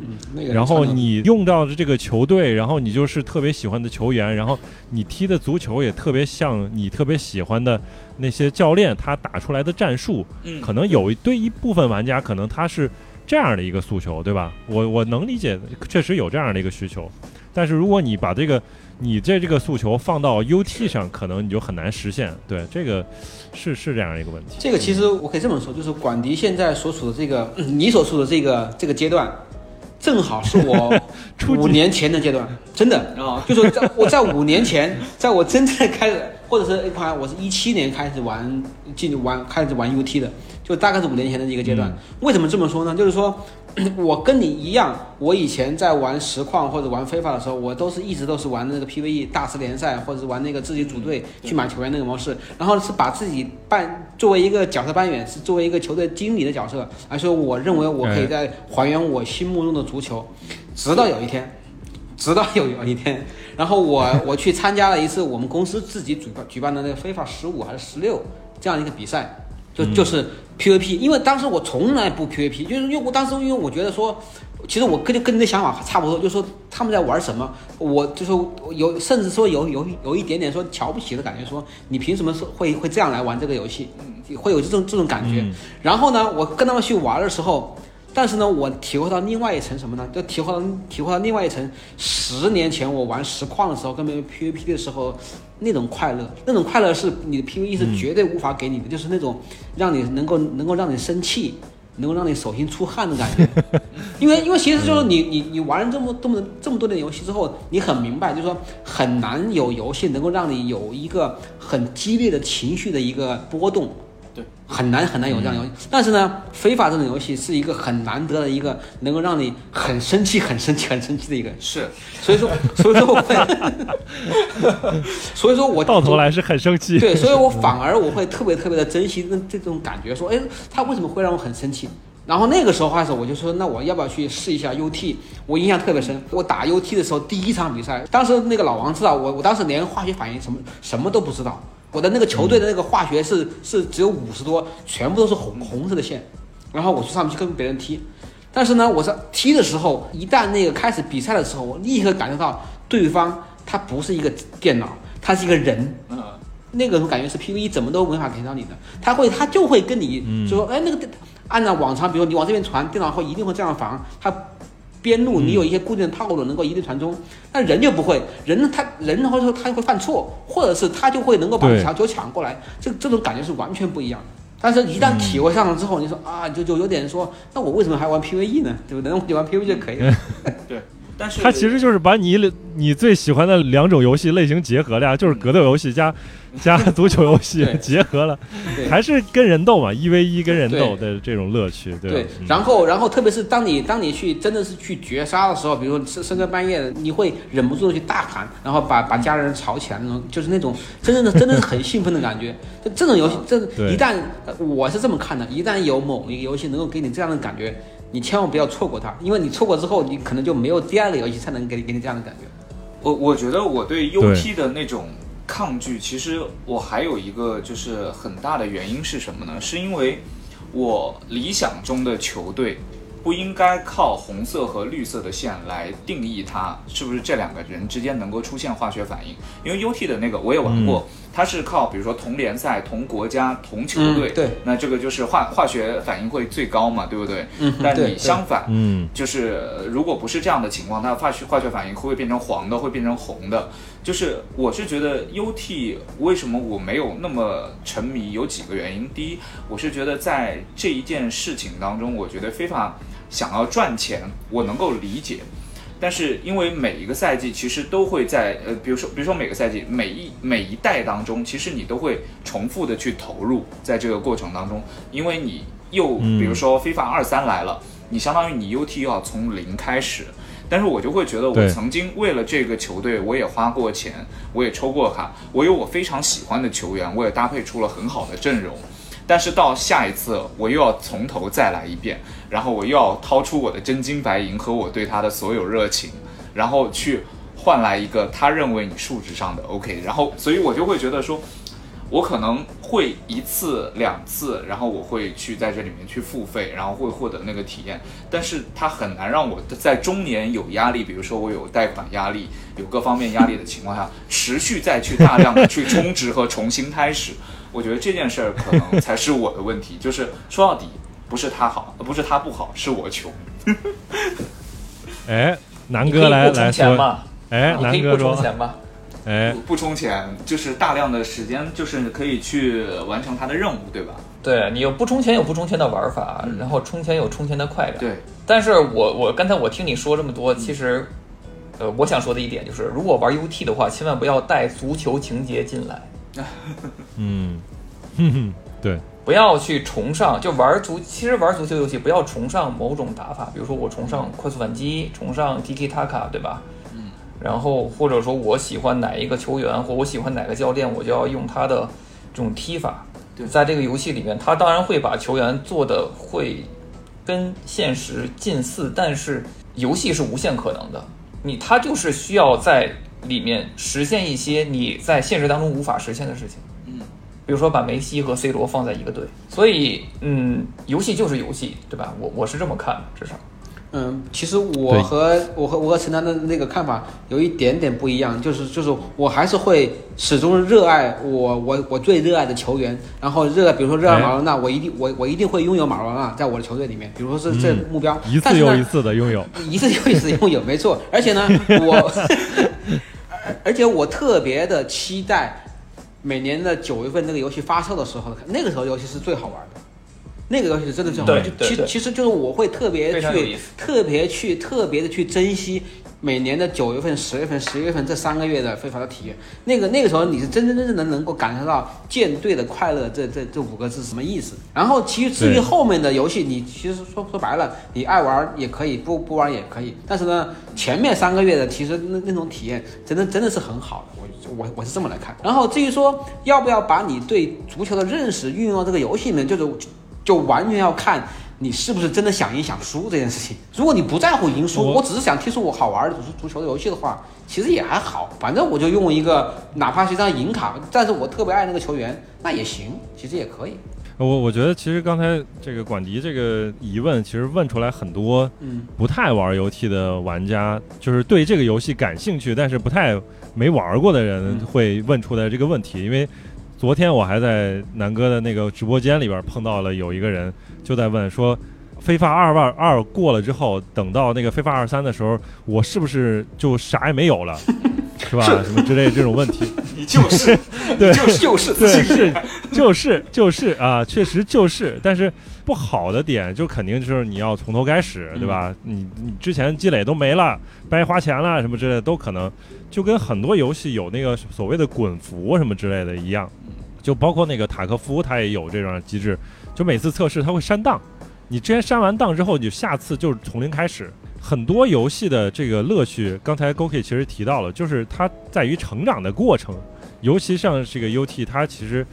就是你建队的过程，然后你在每每一个每个周末，然后过完了这个周末，然后你抽到了新卡，然后你有新卡加入到你的阵容里边，你不断提升的这个过程，是你觉得会很有意思的一个事儿。但是这个其实它说到底，它不是一个足足球的一个事儿，所以它不情怀或者什么之类的。就是你可能是为了情怀，你可以去找特定的球员卡，但是你提升实力这个事儿，其实归根到底，我觉得其实是有点儿功利的，就是嗯你想踢得很情怀，就很容易输球，对吧？你都用你自己的情怀卡，然后你你用个什么阿森纳对套什么的，你不是等死吗？这个你到到这个比赛里，为什么要对阿森纳这样？对，哎，没办法，就是因为有有一个朋友，我看了他那个阿森纳的对套，就是他前半场他还是凑凑可以凑一个阿森纳，但后半场真的就是后防线上真的一个人也凑不出来，只能凑个什么法甲，然后凑一凑。所以就有一些玩家就新入坑的玩家都会偏情怀，就是我要找我喜欢的人，我去用一用，然后但是玩到后边呢，大家都会趋于功利，稍微有趋点趋于功利，所以这个游戏它到后边可能就是大家的阵容都会就镜像了，就是每一个位置，对吧？就是都是各种位置的最优解，所以到现在正在录音的这个六月份，其实这个游戏已经二二已经到尾声了，嗯，所以就是我觉得这个游戏最没意思的时候，就大家阵容都很强。啊那我充钱了，我跟没充钱的其实也差不多强。嗯，那我王苏还没别人好，所以我我我也没法打，那我就算了呗，我就退了呗。所以我现在是这样的一个状态。哎，其实我觉得非法当中，就是我觉得给我带来神奇体验的，就是这这这段时间这几年，就是我成为一个嗯。球队当中的一员，就是我们曾经自己组一支球队，哦，对对，我可能在里面是扮演一个位置，我可能是一个前腰，我可能是个边后卫，我可能或者是一个中卫。虽然在这个过程当中，你会发现你的队友甚至不如 AI 靠谱，就是就是在绝对不如 AI 的处理，对。但哎是，AI 还是不行的。对 啊，不啊不不，没准儿吧，没准儿。对，但是在玩那个的时候，嗯就是会有一些很久违的快乐，因为这件事儿变成就是呃，Goki 刚刚说了，你 PVE 和 PVP 始终是不一样的。就是因为电脑的这个逻辑是你可以预测，通过多打以后你会找到它的漏洞，然后你轻松击败它。但是 PVP 是不一样的，就是你的队友和你的任何一个失误都可能成为对方抓住反击你的一个点。然后我就会觉得这个是一个很有意思的事情。当一群人，一群三四十岁的人，还能拿着手柄，在那一刻感觉大家荣辱与共，为了一场比赛去去那个投入的时候，我觉得这个还是真的挺特别的体验。对，对，Pro Club 其实就是国内有一批人在认真的去玩嘛，有专门的去联赛，然后我们当时还组了一个小队，然后去每周去打了一下。但是确实，这个他投入的这个精力就是有点类似于，就是像，呃，魔兽世界要要定期的去开本儿，嗯，然后大家要腾出那个时间，就每周你要腾出了，比如说周三或者周五的一个晚上，然后大家这个定时的、定期的去打一个，呃，一个小时到两个小时。对。但是乐趣确实如管迪所说，就是会很有意思，因为。就是它其实就模拟了大家去踢线下的野球或者踢比赛的这种感觉，因为是每个人只负责自己那个位置嘛，所以大家要一个相互配合。然后进球之后，你也会获得到你在线下里边比赛里边进球的那个快乐。就是无论是你是助攻方，还是你是进球方，还是你是后边的一个后后边防守球员，你都有这种这种感感受。我觉得这个是非法。确实做的挺好的一点，但是这个功能它实际上这些年它也没有太多的改善，所以就是网站它的体验其实也是不是很佳的，呃，就是他他他也是因为就是服务器的问题，嗯，然后另外另外一方面就是非凡的那个 VOTA 那个模式那个接球模式，我觉得就挺遗憾的，它没有做。做的特别特别好，Pro Club 是需要一个队最好是十一个人的，但十一个人其实很难凑，很难。如果你想象是一个，对啊，这这样一个游戏是一个王者荣耀，然后每一个队需要十一个人，你凑个开灰的队真的你很难凑，但是你凑个五个人的队其实没有那么难凑。那如果 VOTA 它能够像 Pro Club 那样去去搞的话，然后这个就是大家。你像 UT 那么搞吧，可能就是说 VOTA 能够像 UT 那么认真的去去去做的话，我觉得就这种自己扮演自己的这样的一个模式，就是在网站上其实也会有很好的这样一个体。职业球会是很好玩，虽然我一直没有玩，因为我觉得那个太花费时间了。主要就是因为以前我带团队去打过魔兽的副本，哦，组人啊。打一个副本可能花不了多长时间，组人组了好。组人的过程要等，呃，对，甚至就是在等的过程当中，并不是因为这人没来，而是因为他的网络问题，就是可能一晚上一小时，对对对对，你就打个十分钟，就五十分钟都是在解决网络问题，有的时候。呃，对对对，有这种可能性，对，就会比较难。然后 VOTA，呃，VOTA 这个模式呢，其实，嗯，我觉得早期来讲。我还对他原本还是爱的，过来，但是他现在感觉有点剑走偏锋了。他的这个，不管是整个游戏的设计思路，包括他对战，现在还有一些什么成名技，然后你需要蓄力，然后他的这个这个技能槽技能槽蓄满之后，你就能发这个使用他的成名技，这种我就觉得特别有点脱离现实了。嗯，这就不再是。不，它不是足球，不是足球了，也不是街头足球了。嗯，所以我觉得没有意思。这个模式到现在我呃一场比赛都没有踢过。是，哎，我以前玩过一个街头足球的游戏，是在电脑上玩的。我至今我觉得就是类似于街头篮球是吧？那个不是，它的名字应该叫做彪马街头足球。然后当时它的那个封面是李金羽，呃，是育碧当时发行的一款游戏。当时很有意思，我是在麦德龙逛那个超市的时候，当时买回家的，四三十九块钱。然后在那个游戏里面，我是觉得街头街头足球，首先明确一点，它还是足球，对不对？嗯，他不应该是是一个就是纯粹可能他不是为了一个表演或者怎么，他说到底他还是足球，表演只是他作为足球的一种另一种展现的一个形式。呃，我我觉得程楠刚刚跟我说，就是刚刚说的一点，我觉得我还是挺赞同的。就是我觉得他剑走偏锋，我觉得他既不像足球，也不像竞技，也不像纯展示，我我觉得我也不知道他在这个过程当中，他到底想要表现的是哪一点。就比如说，如果说嗯。UT、EA 是为了赚钱，那那比如说不全是不全。呃是，不，假设就是说，他肯定是会有嗯。有一个，就是比如说我主要的目标，比如说我大师联赛，嗯。我就是为了培养可能更多的人投入到网站当中去熟悉这个操作，但是这个 VOTA 它想要存在的意义，比如说他希望玩家能够获得什么，我觉得是一件很模糊的事情。对啊，所以其实现在等于它这个模式怎么说，就是也有点偏鸡肋，就是因为跟嗯、呃之前他们尝试过做那个什么叙事，对吧？就是做了三年这个、啊这个这个个故事模式，亨特的故事，对，Alex Hunter，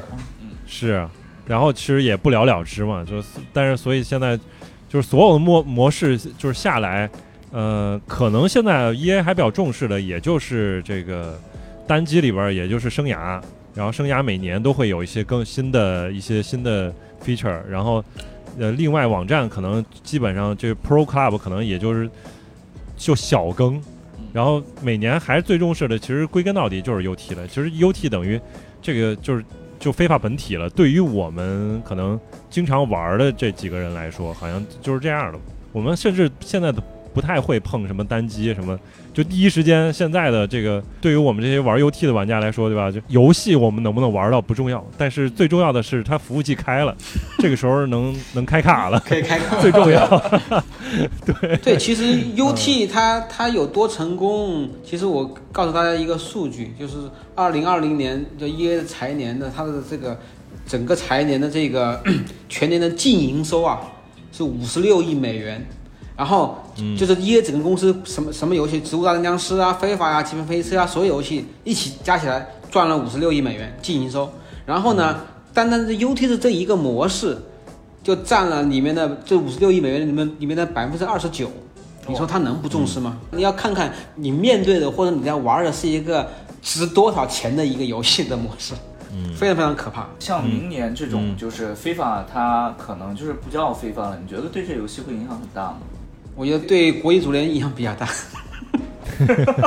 找接盘的比较难，大概。对，因为他们这个陈楠应该很清楚，他们之前谈的那个协议到到期之后，现在国际足联找他要的那个钱是，呃，每四年要价值十亿美元。然后呢，国际国际足联能够给 EA 授权的，就是非凡的四个字，还以及每四年一次世界杯的那个授权而已。然后其他的什么什么事情都什么忙都帮不上，包括球球员、俱乐部的授权，非法都不管，所有事情都要 EA 自己去谈。所以说，对于 EA 来说，他肯定就一肚子抱怨，说你凭什么那怎么能躺着收钱呢？对不对？我觉得其实就是 EA 对于这个非法授权不看重，还有体现在一点，就是他们在那个做世界杯上这个事儿，其实每年就是一届不如一届，感觉以前还是会比较重视的，就是因为最印象深刻的是零二年的世界杯，然后那个时候是会单独去出呃单独的独立的游戏的，对，然后到零六年应该也是有独立的游戏的，然后直到后来有一代就是它就属于它是属于出 DLC 了，然后那个世界杯就属于 DLC 了，然后到后来反正现在就是它就是属于一次更新，然后可能会加入一些新的东西。然后我记得上一上一次世界杯还是上上次世界杯的时候，然后还给 UT 还做了一个单独的 UT，然后就就是一个这个。对，就是一个一个一个操版的 UT，然后每个人都能开出就是非常非常厉害卡，但是体验非常差的一个对。一个东西。我非法真正入坑就是二零一零年嗯。南、南非世界杯那一个那一座单单独出来的那一座，就是因为当年的那个实况实在是太太拉胯了，这是第一点。第二点就是当年的那个他那个南非世界杯有一个卖点，就是三十二强的所有主教练都是真实的那个有真实扫描的那个头像，然后那个阿根廷主教练是马拉纳，然后说那我为了这个它老马我也有想玩一下。它有模型是吧？有有，他就游戏踢球之后他会他会欢呼，你会看到他在场边给啊。给你加油，然后我就我就我就冲这个哎。我就入入坑了，然后发现越玩就觉得，哎，那那确实是非法，确实是比这个实况要好很多。这个陈楠应该感受很很明确，就是在可以说是在二零一零年以前，有一个网站叫完全实况。对不对？对，嗯那个网站就是就其实就是全国的当时实况玩家最经常去去的一个网站。然后呢，成当当时非常我们是不玩的，就下一些，比如说中文解说啊，包括补丁啊，它那个有面部啊，对对对都是要从那些上面去下载。对对对，后来随着这个实况的衰落，这个网站也可能也慢慢的也也没消息了，大概就是就是慢慢的就是可以说是嗯就是你看啊，Goki 包括老王，我不知道你们玩过实况有没有，就是包括城南有没有玩过很长时间的实况。就是我我会现在觉得，就是现在因为非法是一家独大，呃，就是这么一个情况。因为嗯实况它其实一定程度上来说，这个游戏它存不存在，呃或者它现在以什么样的一个形式存在，本身大家其实对它来说也是不是那么的重视。会不会觉得有一些无趣？就是这样的一个足球游戏的环境，会觉得有些无趣。嗯，这个陈你只有这一个。可以选，这个问题其实我不应该回答的，为什么？因为一直我是一直玩 FIFA 过来的。这是个很很难的问题。对如果客观来说的话，客观来说的话，我觉得我不太同意说是怎么说呢？FIFA 一家独独大，因为这个现在的这个结果是我觉得不是 EA 造成的，而是说是因为其他的公司在这方这上面投入的资源不够了。嗯，对，不够。你能够很明显的看到实况它在，尤其在这些新技术的运用上面，跟 E A 的差距越来越大。没错，是的，是的，嗯，比如说像今年 FIFA 二新加的这个 Hyper Motion，啊，有的人可能不知道，它其实就是呃把这个球员在真实比赛当中的一些动作，通过技术手段把它数据化，然后再封装成一个引擎包，最后放到游戏里面，再通过主机的实时演算，把它在游戏当中体现出来。这样一项技术是非常非常厉害的。那你现在实况它的一些动作还是在使用上一代的这种捕捉技术，捕捉，而且它的对它的这个捕捉的这个动作与动作之间衔接的流畅性，这个过渡的自然程度，其实差距是非常非常大的。我我有个印象，就是从一零年之前，就是那个时候实况，我觉得就是我从来虽然那个时候没有机会玩过，但是看到的一些就是宣传展示，就是会让我觉得我靠，那个游戏才是特别特别真实的。比如说有些小细节的例子，就是首先是进球之后，它会有单独的这个特写镜头，对吧？就是每一个球员他的球员的面部做的也非常真实。我当时记得什么小罗什么之类。就做的特别特别真实，然后那个时候在同时代的非法其实是做不到的，然后尤其是 PC 上的是完全做不到的。然后它有一些那种小的小细节，我记得就是能够让我想到的是，当时二 K 给我感觉就是总会有一些细微的细节的动画，然后就觉得啊这个东西它就是跟现实会非常非常对照的，所以这一点上我是觉得哦，当时实况是确实很厉害的，但是。呃，我是也是因为一路也是玩非法过来的。为什么有几代可能就感觉 PC 上的非法进步特别快呢？是因为好像从一零年还是一零九年，就是那那几代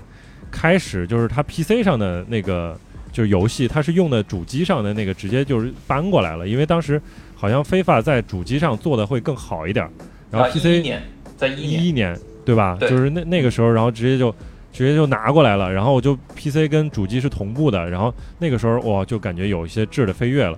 所以就这个过程就是潜移默化的，就莫名其妙，然后这非法就是可能就慢慢慢慢往上走，感觉这个交叉的那个两条线交叉的那个事儿，可能就是在那一块儿时间。嗯、对，其实其实可以这么说，就是在我当时还在杂志社做编辑的时候，那会儿是实况的全盛期。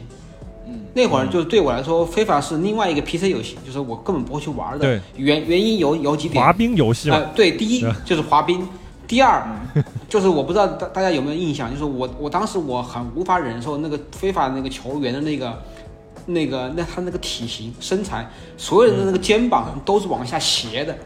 所有人肩膀往下斜的。对对对，就是当时我觉得为什么这个人会长成这样？嗯嗯，都我。对，这个就是我对他第一观感。那我每年，我记得我每年我都会去，我们杂志社有那种专门评测游戏的栏目，每年都会给非法打分，每年我都会给他很低的分。每年对，玩都不玩，就看一眼不行。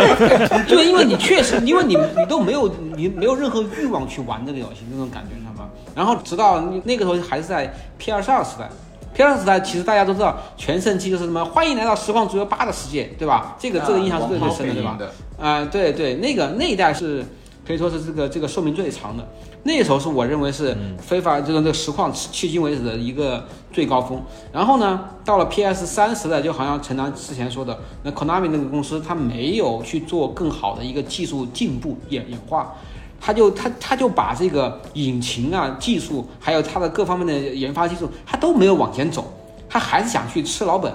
当时我印象特别深，他就当时为了当时是 Xbox 先发，Xbox 三六零先发售。然后，然然后，Xbox 微软就给了 Konami 一笔钱，让 Konami 做了一件什么事儿呢？他在 Xbox 上出了一个独占的，在当时的次世代主机 Xbox 上的一个独占的 W 游戏。也就是说，当时你你在玩 PS 二版的实况的游戏的同时，你你心里知道，另外一台主机上有有一个更好的一个实况，但是呢，因为你要去买一台 Xbox，你才能玩得到。就从那个时候开始。很多的中国内的那种非法呃，就实况玩家就有已经有一些心里有一些不太满不太满意了，然后结果到了那个 PS 三时代的它的第一个那个实况足球是二零一零还是二零几几出来的时候，二零零九好像是那那代二零零九出来的时候，你就会很惊讶的发现它这个游戏完全没有继承任何 PS 二上的任何优点，这是就是好像感觉上这个游戏是一个从零去进行开发的。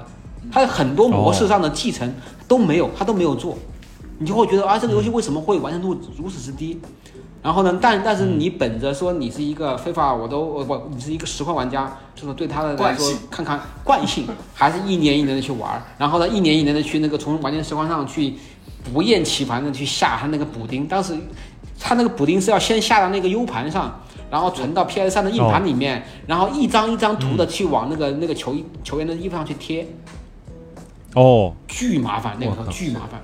对，相当于说没有大补吗？我们就补上。但大补是很后面的事情了，大补是很后面，一开始都都没办法去这样，一开始只能是你自己去一点点去编辑，然后才能获得你想要的那种实实呃真实的名字啊，真实的剧录名字。但是关键在于，他他那个游戏不好玩，这个很很要命。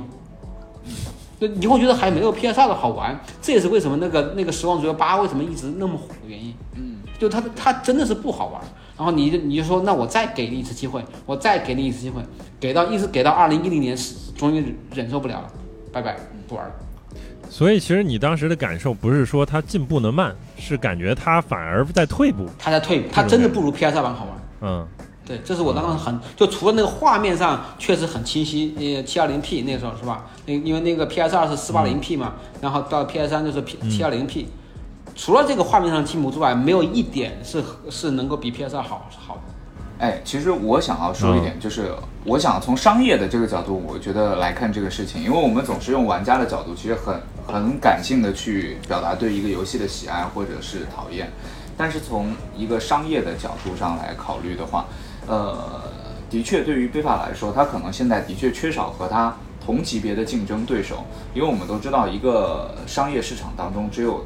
足够强劲的对手，才能逼迫你不断的在技术上去进行进步。那么在当年，我觉得正是因为有了像实况这样曾经在市场上，我觉得比非法更为强力的对手，那么非法才不断的去精进他自己的技术。但是到现在，我不知道老王在写非法的评测的时候，因为 VG 的非法的评测你写过，我最近也没写，我最近也没写啊。以以前写过很多，我不知道你会不会有这种感觉。当我看这个评测的时候。我会有一种感觉，就是他可能真的要花尽脑汁去编一些他和上一代的不同出来。可能我觉得其实就是有的时候是会，就是有些是你没有那么明显的感知的，就是啊，就比如说刚才南哥说那个 Hyper Motion，就是你你不看的话你不知道，对吧？就是你可能他有些东西这个技术它就是没有放在表面上，嗯，但是它有。现在游戏所推出的一些新的特性，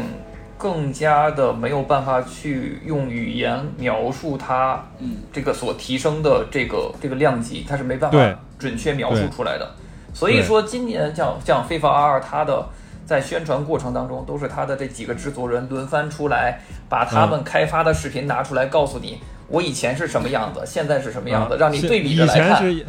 以前一个个的弄，然后现在是我靠 AI 了。就是这个意思，我我理解啊，可能不太准确，但是呃，管迪也玩篮球，对吧？篮球游戏，就篮球游戏，他甚至他没有考虑说编一个 feature 的，他每年他编吗？他现在不编了，对，他就换从从就是。他就不编了，他就说我今年就换个封面了，对不对？然后今年的二 K MC 模式我就新的故事了，对不对？新的故事，然后可能我的这个这个世界，然后又变大了一点儿，什么之类的。给你一个更新的名单，就是到那个时候，我原版老板停止更新名单了。你现在你要玩最新的名单转会的那些，你必须得要买我新的，就是不装了，我摊牌。你看他，所以所以你看他编不编？他连编都不编了，对不对？就这一点上，对，其实有很明明显的差异。但是我觉得其实肯定会存在说，就是说它进步肯定没有之前快。我觉得就是非法的这个进化速度，呃，就是以前我写新新的 feature 的时候，新特性的时候，我觉得写的还是很明显的，有些特性。就是会让你一眼能看出来，我我比如说这局游戏里边，我就几个特性我都试一遍，哦，确实不一样了。因为，哎，以前什么罚任意球是这样方式，然后下下一代换了啊，不一样了。然后就跟你二 K，然后之前是这个横着条，后边变竖着条了，什么之类，就你肯定会有一些这种变化。比如说我们玩 UT 的这些玩家来说，其实有的时候甚至不是特别关心。它的新的这些 feature，我我我总总有这个感觉。金哥，你觉得是是吗？其实我特别关心这一代跟上一代有什么区别吗？其实我觉得可以可以这么来说，就是说，呃，就是说，对于在站在这个呃 E A 的角度来说的话，就假设是 E A 角度来说的话，他一定会把所有的玩家分成两类，一类是 U T 玩家。就是就是重度玩家对他来说，但另外一类就像管迪这样的，就是打一下自己生涯模式或者打一下线下 PVP 模式的人，对于其实其实对于呃这样的玩家来来说的话，就对于管迪的这样这样的所谓的轻度玩家来说的话，吸引你的唯一的方式并不是那些特性，而是什么？而是真实的球员名单。其实，因为对你来说，你对那个新特性的那个感知不是很强，因为你可能一个月才玩一两次，你这代玩的是飞白二十二，可能你上代玩的玩是飞白二十，你可能中间错过了一代，有可能肯定会有这样的玩家，所以对他来说，他只需要的是我要玩到了，说我支持这个球队里面有没有我现任的这些那些球员，这个是他很最关心的事情。然后呢？那我在非凡网上下一个新的补丁就可以了。也行，对，那也行。其其实对他来说，其实其实也可以，因为很多其实就是有这样的玩家，永远只玩那一代游戏，就是欢迎来到时光最后八的世界。永远那些人总总有这样的人，你在那个游戏里面现在也能玩到最新的那些那些球星，但是呢，反而反反而是那些所谓的他公布的那些真正的那些特性，真正那些那些新的那些 feature，那些我觉得反而是面向我们的。如果这这好像是一个老师在说，这是现在的考点呐，你要是不认真学习，你就打不过人家。我跟你说，就就是这样，他他就是他告诉你，新特性最总最强。对，他就是他告诉你说，你得用了这个，你你你就得用了这个新特性，你才能够打赢别人，不然你就会输球，因为他知道你就会玩这个游戏。我觉得可以聊聊吧，就是关于这个《非法二号》，你们你们现在有有什么？就是玩下来，我们玩了一年了，你们有什么什么感受？有什么想吐槽的关于这个游戏？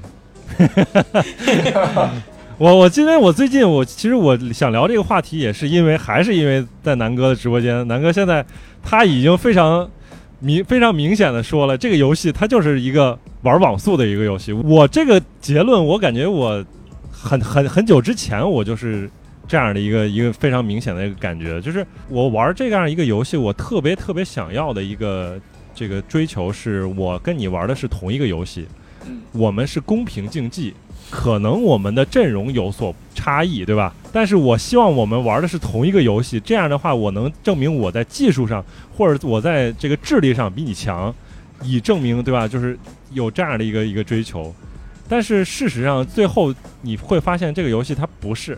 就是它到头来就是比谁离服务器更近的一个游戏，那我比不过的话，我就现在就只能退坑嘛。我是打到五月份，真的就是有明显对，已经明显的感觉到了，就是怎么打也不好打了。就是就算前面打再顺，然后后边可能就很很快被人扳上来一个球，很容易被人逆转或者跟被人追上，然后这个这个游戏它就很难玩了。就是而且我会发现，就是这个游戏它总是在。赛季初的时候是他体验，就是网的体验是最好的时候，我会被那个时候会骗在坑里，然后暂时不出去，然后觉得哎，这个十月份玩的还可以，然后坚持了一段时间，就会啊，时不时的就就会怀疑人生。那我我来说一下吧，这块其实我有很多想要说的，我觉得时间可能都不够用。实际上严格算是九月份吧，从九月份玩到现在。对对。呃，你你们有什么感受？我先说一下我的感受啊。首先就是，他通过几次明改和暗改，把这个游戏大概分成了。四个阶段，第一个阶段就是说游戏刚上线那会儿，然后整个的比赛节奏很慢，但是区域可以打得很快。那会儿大家都是在，因为门将很强，很多人都不会射门，人觉得哎呀门将太厉害了，怎么射都会被扑。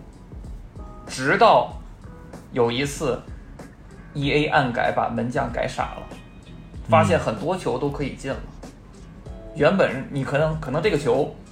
你让门将去防就好了，发现哎门将扑不到了，啊对，然后呢就又变成就是那个时候就变成了什么呢？变成了比赛节奏开始加快，反击的挑传身后的打法开始流行。之前大家还在搓射呢，后来开始变成了反击流，然后再往后就是到了年度蓝之后。可能就是变成了呃，能够去打头球啊，然后，呃，有有反击啊，或者这种相对来讲平衡的一个打法。再到后期，整个比赛节奏非常非常的快，大家全变成这种转圈式的打乒乓球嘛，就比对，就比谁的网速更流畅。因为你网速，它这个游戏网速决定了一切。你的网你的网好的话，你的球员的转身的速度、传球的速度，包括门将扑救的判定等等，都会受到影响。嗯，所以你现在看到的一些打法，绝大多数啊，我觉得八成以上的玩家所用的战术都是把球想办法传到禁区里边，他双前锋，然后呢，一个前锋接到球之后不选择打门，即便他有可能有可能去射门，他也不传，他横传传到后点，这样的话能保证他的进球率，全是这样的打法。因为你直接射门的话，很容易被人就是马上堵上来，或者被门将扑掉，就。对，就那个时候是让我觉得非常奇怪了，已经就是所有的球都要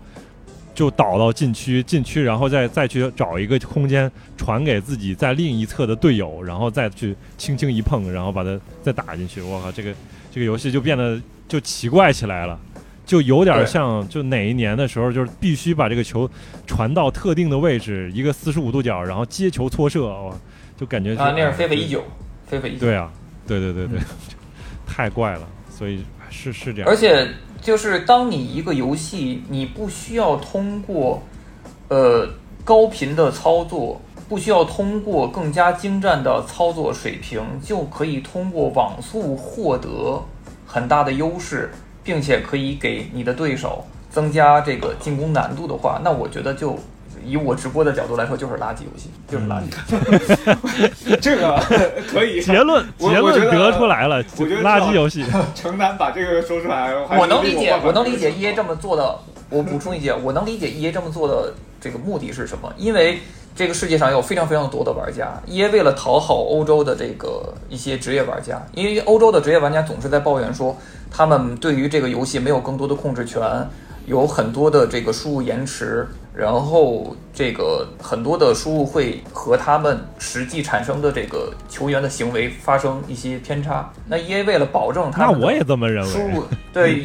E A 呃，就是为了保证他们的这个输入的延迟响应，它的一些特性，包括它的整个，因为它整个的这个游戏，我也能理解 E A。它从游戏的初期到末期，肯定一定要让这个游戏有不同的玩法，不可能一套玩法从头打到尾。所以它在整个运营的过程当中，不管是明改还是暗改，它肯定是会有倾向性的。包括 E A 自己在它那叫什么 Spotlight 那个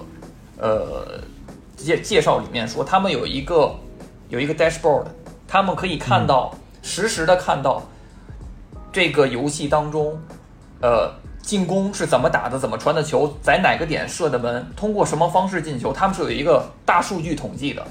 他们如果觉得这个点，比如说投球的进球方式过多了，他们就会把这个投球的这个进球的成功率给对给改弱。它是可以实时的在线进行调整的。所以说，为什么我刚才说它会有四个阶段呢？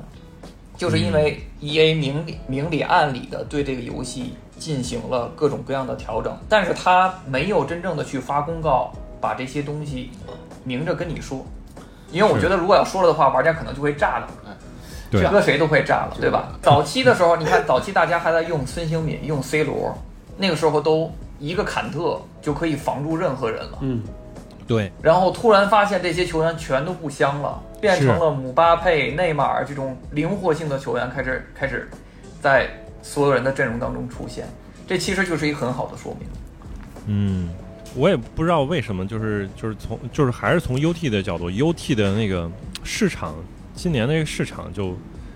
很很怪吧，它不会像以前的那个规律，就是大家还是有一个规律可循，就跟着周赛，然后是一个循环，周赛之前可能是一个高点，然后周赛之后是一个低点。今年感觉周赛的重要性比之前会降低了很多，大家都不太 care 说周周赛的奖励或者什么了，就是。能打就打，然后市场也崩得很早，就是就玩不起来，市场就感觉玩不起来。如果你想通过市场赚钱，你几乎都不可能，因为整个市场都在跌的情况下，怎么通过市场赚钱呢？对吧？就这一点上是也是让我觉得这一代很奇怪的一点。这块儿其实我个人认为是 EA 运营的结果吧，包括你看今年出的 SBC 的频度，包括传奇摸奖 SBC 的频度是。它的这个频度是非常大的，然后呢，还有、就是、去年就很厉害了嘛，觉得金哥不是那个你的你的那个还在更新吗？你的那个活动、呃、我更新到四月份，对，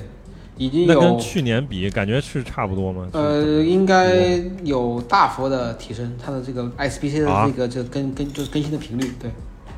差不多基本上如果算上如果不算它的这个每日必须更新的那几个目标的话。它到了到四月份，就是到它运行了这个差不多六个月的时候，它每它一共有八百多个 SBC，八百多个目标，就、平均下平均下每每每天，你想你算一下是多少个？平均下每一天大概是八个左左右。对，它增加了这些我们暂且称之为叫 live content 嘛，就是游戏内容的在线内容的更新嘛，然后使得玩家获取到。好球员卡的几率变大了，是，所以说有些球员他就变得不是那么的刚需了，因为可替代的球员实在太多了。我有他没他，对吧？我都可以去用的。包括像我这么非球的人，我今年居然抽到了大罗，嗯，太厉害了。大罗、小罗、贝利，我居然抽到了，这都是以前无法想象的事情。可以聊聊，就是你们在玩 UT 的时候，抽到最欧的球员是是什么？南哥应该就是贝利和大罗，九九贝利回是吧？呃，十克贝利，然后高配的大罗加上十克小罗，高配小罗加十克小罗，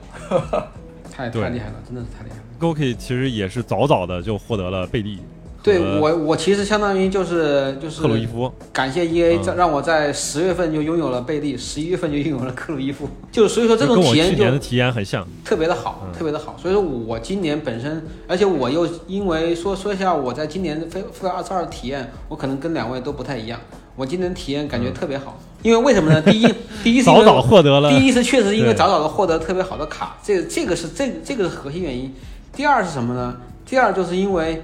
呃。我在的这个地方深深圳可以说是全中国玩最适合玩非凡的一个地方，就是不除排除香港之外啊，就是除除了香港之外，在在在在中国内地是最适合玩非凡上就是深圳。它它的网速其实我没有感觉到网速对对这个方面有有任何问题。所以说所以所以说那个对，所以说其实其实刚才那个陈楠说的这个它的四次更更新这个事情，其实就让我想到了一个，就是我们很久以前就是聊这个足球游戏的时候说的一个梗，就是说它叫螺旋式更新，就是说它它一下子能够让你去去打传中，一下一下子就让你去去打短传。就是就是让让让你在不同的每一代游戏里面去执行不同的战术，但是呢，它只不过是这，我觉得这一次的《非法二十二》只不过是把这个，呃，这这种感觉把它进行了压缩到了一代游戏里面。在我来看是这样，因为在我来看，因为我我我本身我确实是体会不到网络给我带来的劣势。当然，我匹配到也本来本来也确实是也都是香港玩家，所以说其实对我来说，就网网速不是我考虑的事情，我考虑就是完全就是这个游戏到底好玩，就比上一代好玩还是不好玩。最后我的结论是它它就是比上一代要好玩。为什么？其实原因很简单，第一，我有好卡；第二，嗯，呃，进球的方式确确实实是比上一代多，变多了。变变多了。这这就是我的，就是这这一代的我的一个体会。而且呢，就说前面说到的那个 life content，就是它的这个，就是它的不不断的有各各种各样的任务目标和 SPC 的出场，它能够确保一件什么什么事儿呢？就是假如你玩这个游戏生气了，你你你把这个游戏删掉了，然后过了两个月之后，你想跟上大家的进度，以前你是跟不上的，现在你是可以跟上的，就是因为你可以有不不断的去做完成这些目标，来来能够让你迅速的追上追上其他玩家。其实这就是为什么他今年的这个，就说他今年的这个这个他出这么多内容的一个很，还有大家觉得这个卡卡价特别低的一个很核心的原因，就是因为他要让确保让玩家随时随地能够跟上队伍。这样的话，哦这样的话就这样的话，是他就不会给这个，这样就不会在这个所谓的这个卡的这个数值上造成一个分分所谓的分水岭嘛。比如说你等等你等你现在，比如说今年的那个上个月 PSN 的这个游戏会会员就是《非法二十二》嘛，然后明天 Game Pass 的那个会员游戏也是《非法二十二》，在这个时候去玩这白嫖这些游戏的人，他能不能跟上我们的进度呢？其实我看网上有一个呃 YouTube 上有个博主，他花了四四十八个小时就能够整出一支很漂亮的队伍来。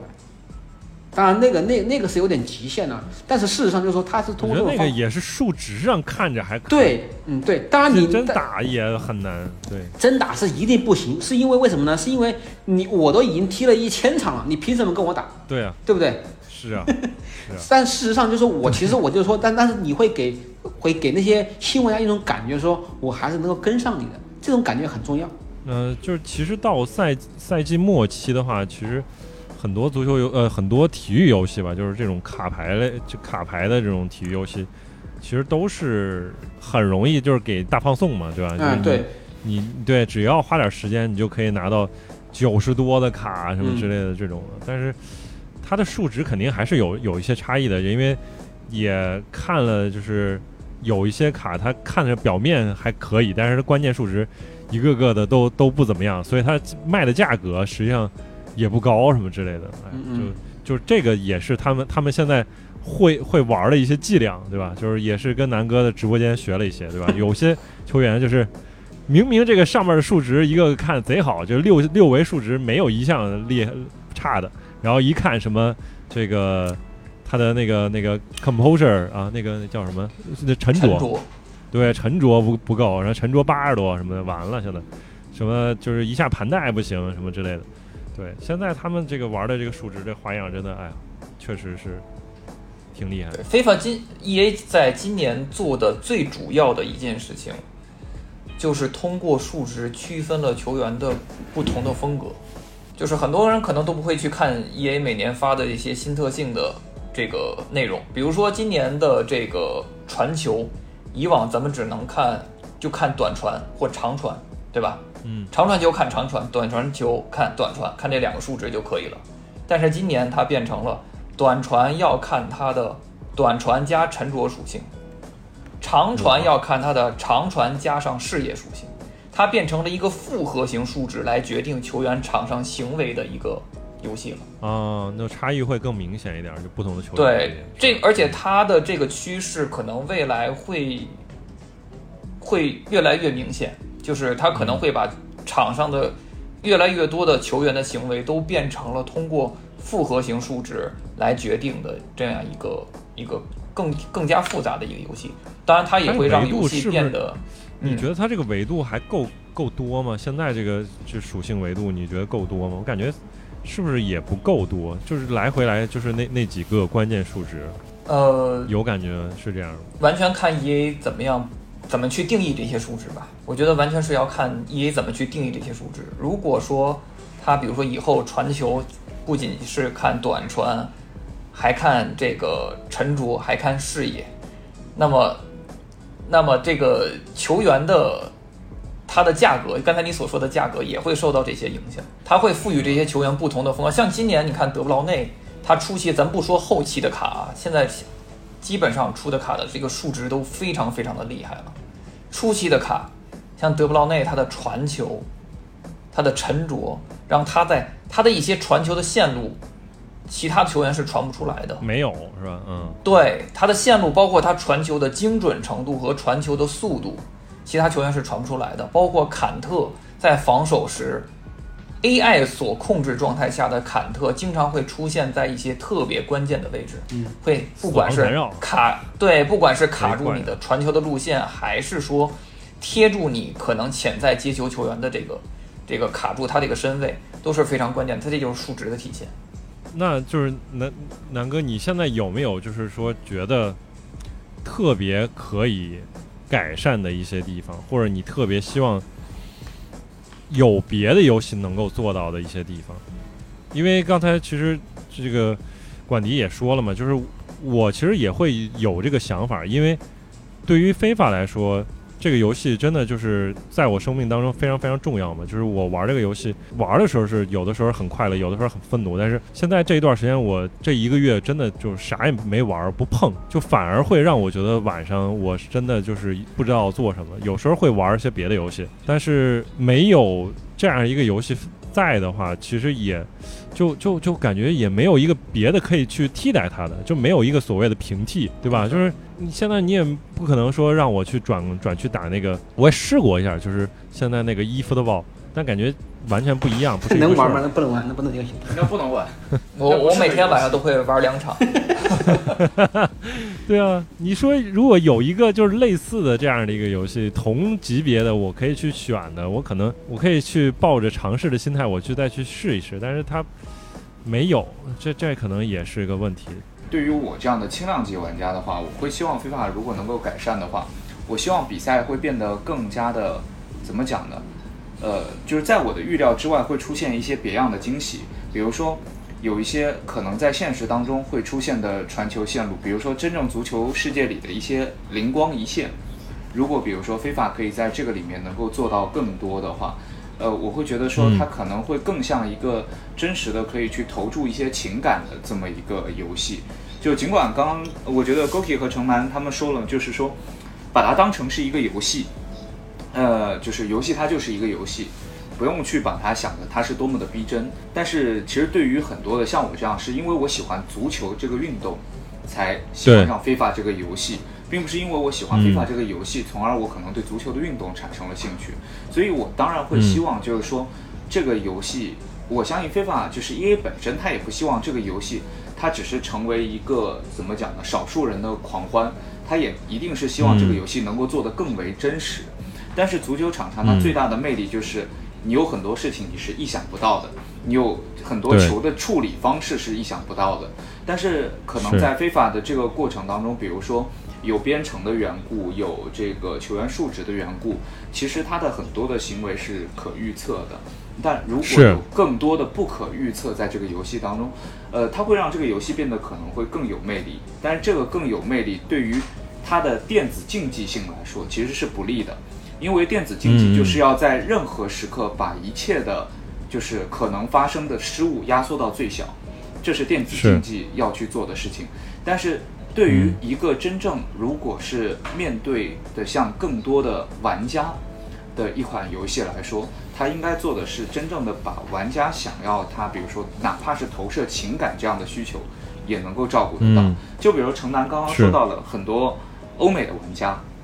他们会比如说这种欧美的非法的 KOL，他可以有直接和 EA 对话的权利，他可以要求获得更多，比如说偏向于他的，比如说网络条件也好，或者是怎样也好。但是我说，那比如说我在这里，我就可以，比如说呃小小的嘲笑一下我老王，但是你却只能为他去付钱，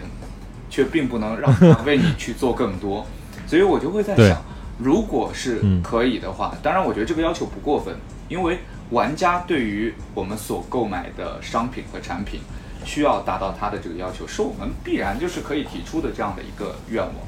但是，嗯对于如果是普通玩家和竞技玩家，在这一刻需要用一根如此明晰的线去区分双方的话，我觉得这本来说明这个游戏其实它还是挺割裂的。对，没错，它想，它的门槛还是对，会高了。而且就是，我是觉得，如果可以的话，就是当然非法不一定会那么做。其实他也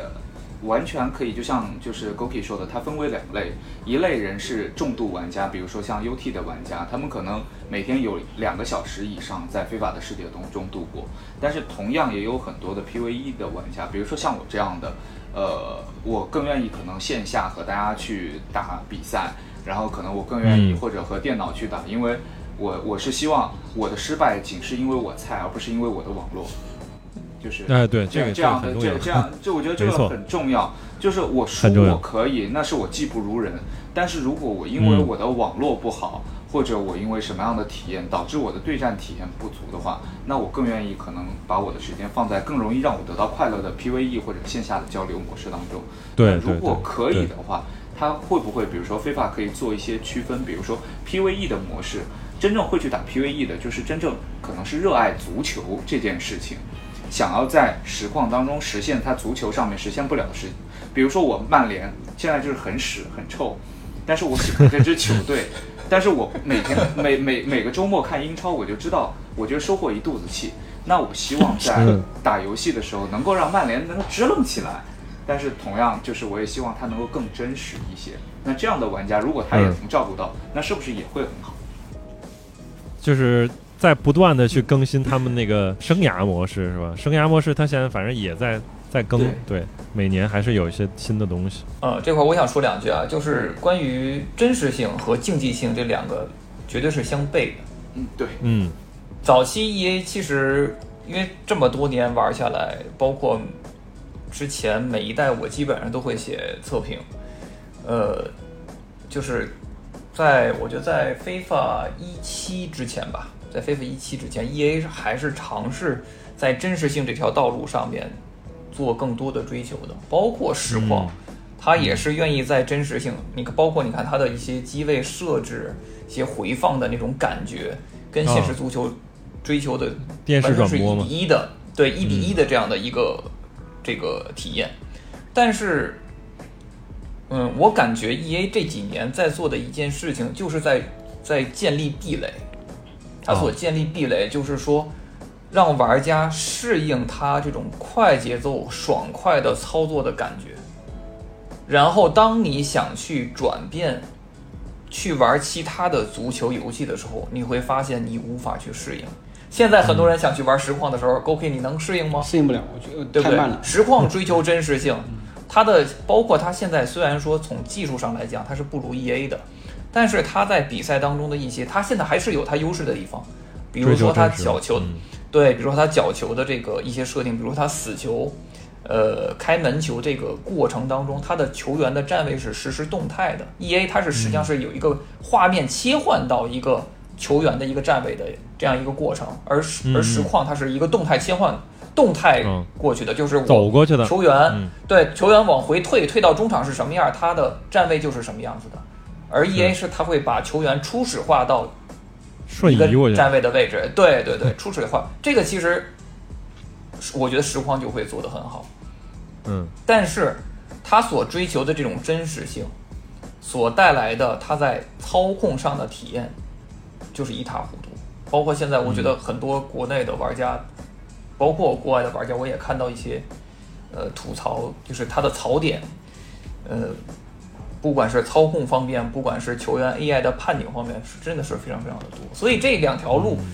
实况也是一直在，我觉得实况它还是有自己对于足球游戏理想状态下的一种设想，但是我觉得 E A 它所选择目前这样的一条道路是一个比较务实、比较明智的一条选一个道路的选择方式。就是还是坚持去走这个竞技化，然后这个提升这个对他先先去把玩家的群体建立起来，然后建立起来壁垒，包括现在除了非法，除了实况，还有比如说像 UFL，嗯哼，这是最新的呃一个今年对要上线的，还有一个叫 Ghost，也是一个新的足球游戏，这都是要跟都是 EA 的潜在的竞争对象。嗯所以，E A 它所面对的不仅仅是 Konami，未来可能包括 2K 也有可能要涉猎足球游戏，包括国际足联，它也会自己做一个新的足球游戏。以后非法就叫二在 K 了。FIFA 更名之后，对，所以这些东西都是 EA 不得不去考虑的事情。它一个现在的一个对嗯现在的一个足球游戏，它所承担的不仅仅是说一个足球模拟游戏这样一个简单的角色，嗯，还要去支撑 EA 的股价。那可 对，肯它有收入的有收入的考虑，对吧？对他们还有这个在线的 KPI 的考核。他现在你看做的那么多的一些在线的目标任务，每一个都是要求你要踢够十场、十二场，而且必须要取胜，这样的一个要求玩家 DAU 的或者说 MAU 的这种设定在里面，肯定是有 KPI 考量的。最近这个尤其明显，现在这个活动都是每天让你去做一个 SBC，然后对吧？你几天之后你能获得一个奖励是的，什么，之类的，嗯就是现在就已经吸引不到我了，不要骗我。但是我知道它确实是 要这么设计，就是希望你每天登录嘛，对吧？就跟别的网游现在其实是一样的，这个就是是吧？就是做月活、做日活的这个数据，相当于对，到时候这个拿出来财报一看，这个其实就是非常漂亮。因为这段时间肯定他也感觉到，到赛季末期也肯定会有一些玩家，就是大家玩的可能差不多了，要等新的游戏了，可能会存在这个情况。就刚才其实南哥说到这一点上，就是他这个壁垒，我觉得足球游戏包括篮球游戏，其实这个壁垒，我们如果客观想想，其实会挺挺大的。对于一个别的一个游戏公司来说，他如果之前没有做过足球游戏，让他去从头去做一个足球模拟游戏，这个可能性是非常非常低的，而且难度又很大。对吧？这一点上，就是它，因为它每年都要迭代，它的数据啊、它的技术啊，什么各种东西都迭代，就是等于它现在你对你授权的难度更大，因为我们也想了一下，授权它是一个就是商务上的噩梦，因为它要每一个授权单独单独去谈，什么各个联赛的、各个球队的，然后 icon 就是各个球员单独去谈。我觉得足球游戏的非常重要的一个壁垒，甚至是最最重要的壁垒，其实就是球员真实性。就是啊，呃，比如说我们拿假设拿 UT 来说，UT 应该是非法怎么讲呢？它的一个非常可能是最大的这个收入来源。我想问一个问题，就我想问 Gopi，如果有一个长得和马拉多纳一样的人，他叫阿九金保罗，你知道他就是马拉多纳，但是他叫阿九金保罗，他的脸和马拉多纳有七成相似，有三分不似。在这个时候，你在 UT 当中，你可以抽到这个人，你可以花钱去抽到他，你愿意为他买单吗？嗯，应该不会，那应该不会。就是对我来说，如果是有这样的人的话，那我的欲望就会变得很低。嗯，对啊就是就像就像就是我们就像以前他曾经像实况走过的路一样，实况在没有办法把那些呃名单和人物一一去对应，俱乐部的队旗去一一去对应的时候，其实一定程度上会让很多的玩家在玩这个过程当中，他他会觉得其实我在操作的就是 anybody，就是随便是某一个人，他只是被赋予了一个名字的一个符号，在我看来，他。呃，现在 Goki 手里的这张马拉多纳，你可以把它当成是马拉多纳的一种精神的寄托，或者是象征，或者他在你心中就是这么一个位置。但是当有一天他如果失去了版权，他叫阿九金保罗的时候，可能在你眼中他只是零和一的数字而已，嗯，组成了一个类似于像马拉多纳的人。对，所以我我我会觉得他真正的壁垒，其实呃，城南会了解说，他会讲说会有可能技术的积累，或者是在这一方面。但是其实我会觉得，可能一定程度上会来自于，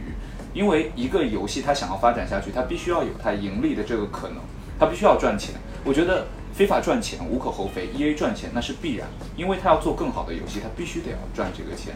但是当一个游戏，比如说它的名单不能得到保证，它的这一些不能得到保证的时候，真正愿愿愿意去为它花钱的那一部分的欲望降低了以后，反而我会觉得 E A 的这个壁垒就可能不还真的不是技术。其实你可以把这个实名授权看成它不是壁垒，它是它的这个充分必要条件，就是对你没有这个你就别谈，就是你别做足球游戏，嗯，对你别做，嗯对吧？对，嗯然后你有了有了这个之后，你再来给我讲这个游戏好玩好不好玩？那就是非就是现在实况它其实也尽量去争取它能争取到的一些版权嘛，对吧？其实一些明星球员其实他还是有的，对吧？就是这个梅西，然后 C 罗其实都有。实况其实他现在的授权的问题不在球员身上，球员他能够保证球员都是实名的，但是只是他是保他只是保证保证不了那些俱乐部的名字，是是是，或者和球衣的样样式是是联赛吧，是主要是联赛。没错，联赛，嗯对他联赛很难。嗯而且就是其他的游戏，足球游戏能不能对非法形成真正有效的挑战？我觉得就是能不能把这个名单去真正实名化，其实就是一个充分必要条件。嗯，在是的这个过程中，嗯是的，你达成了这个，我觉得你才有资格对着 EA 开那么一枪。你不说能不能击倒他，你才有资格拿起枪来对他开枪。如果你连这些都做不到的话，你跟你说我们拥有比 EA 更强的物理引擎，我们拥有比 EA 更完美的这个赛事匹配机制，或者我们比 EA 有更好的服务器，这对 EA 来说根本构不成任何的攻击威胁。然后对我来说很有吸引力，我想玩玩可以，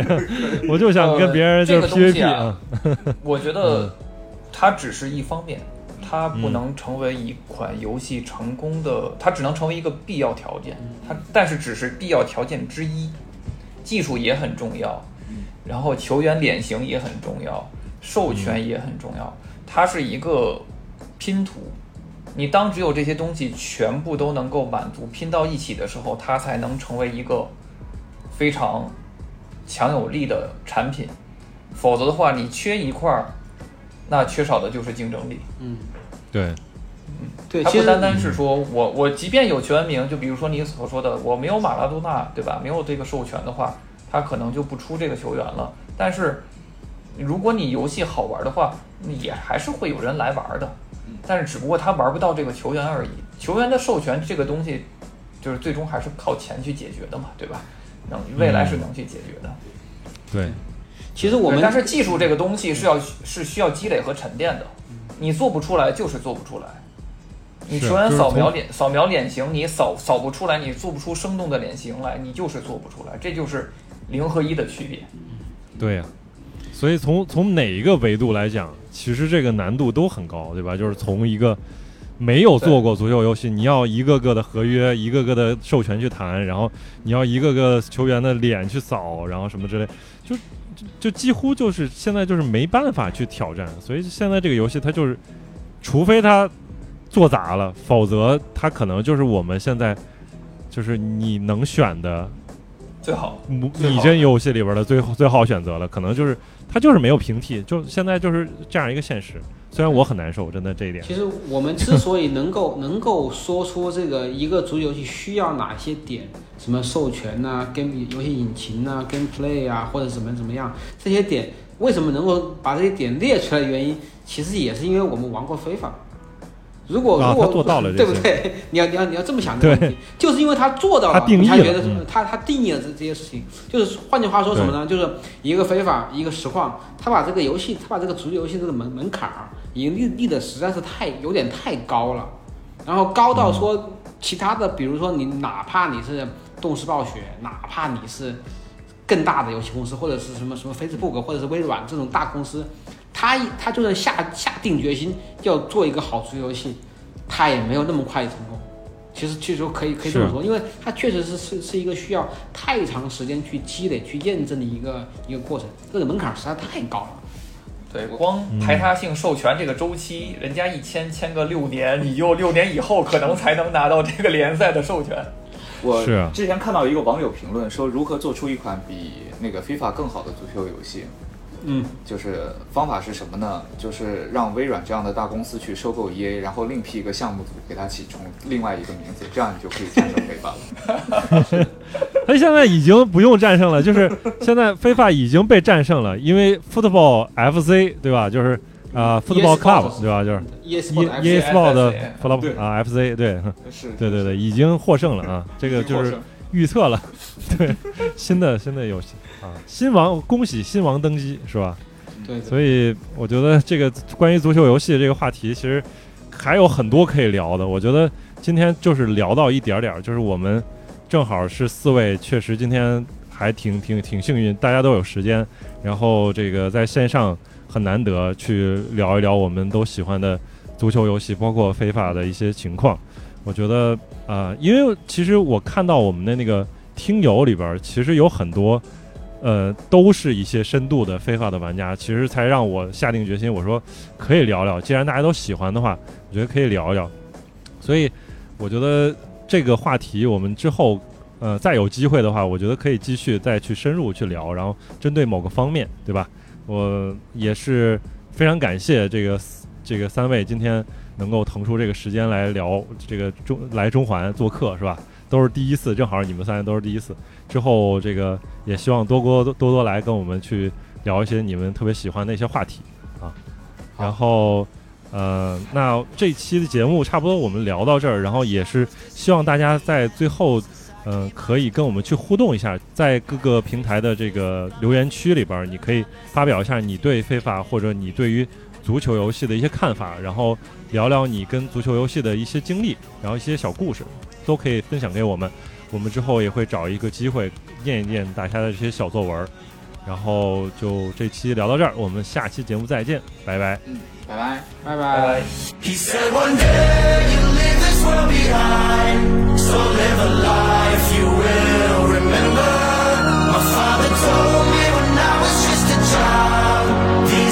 拜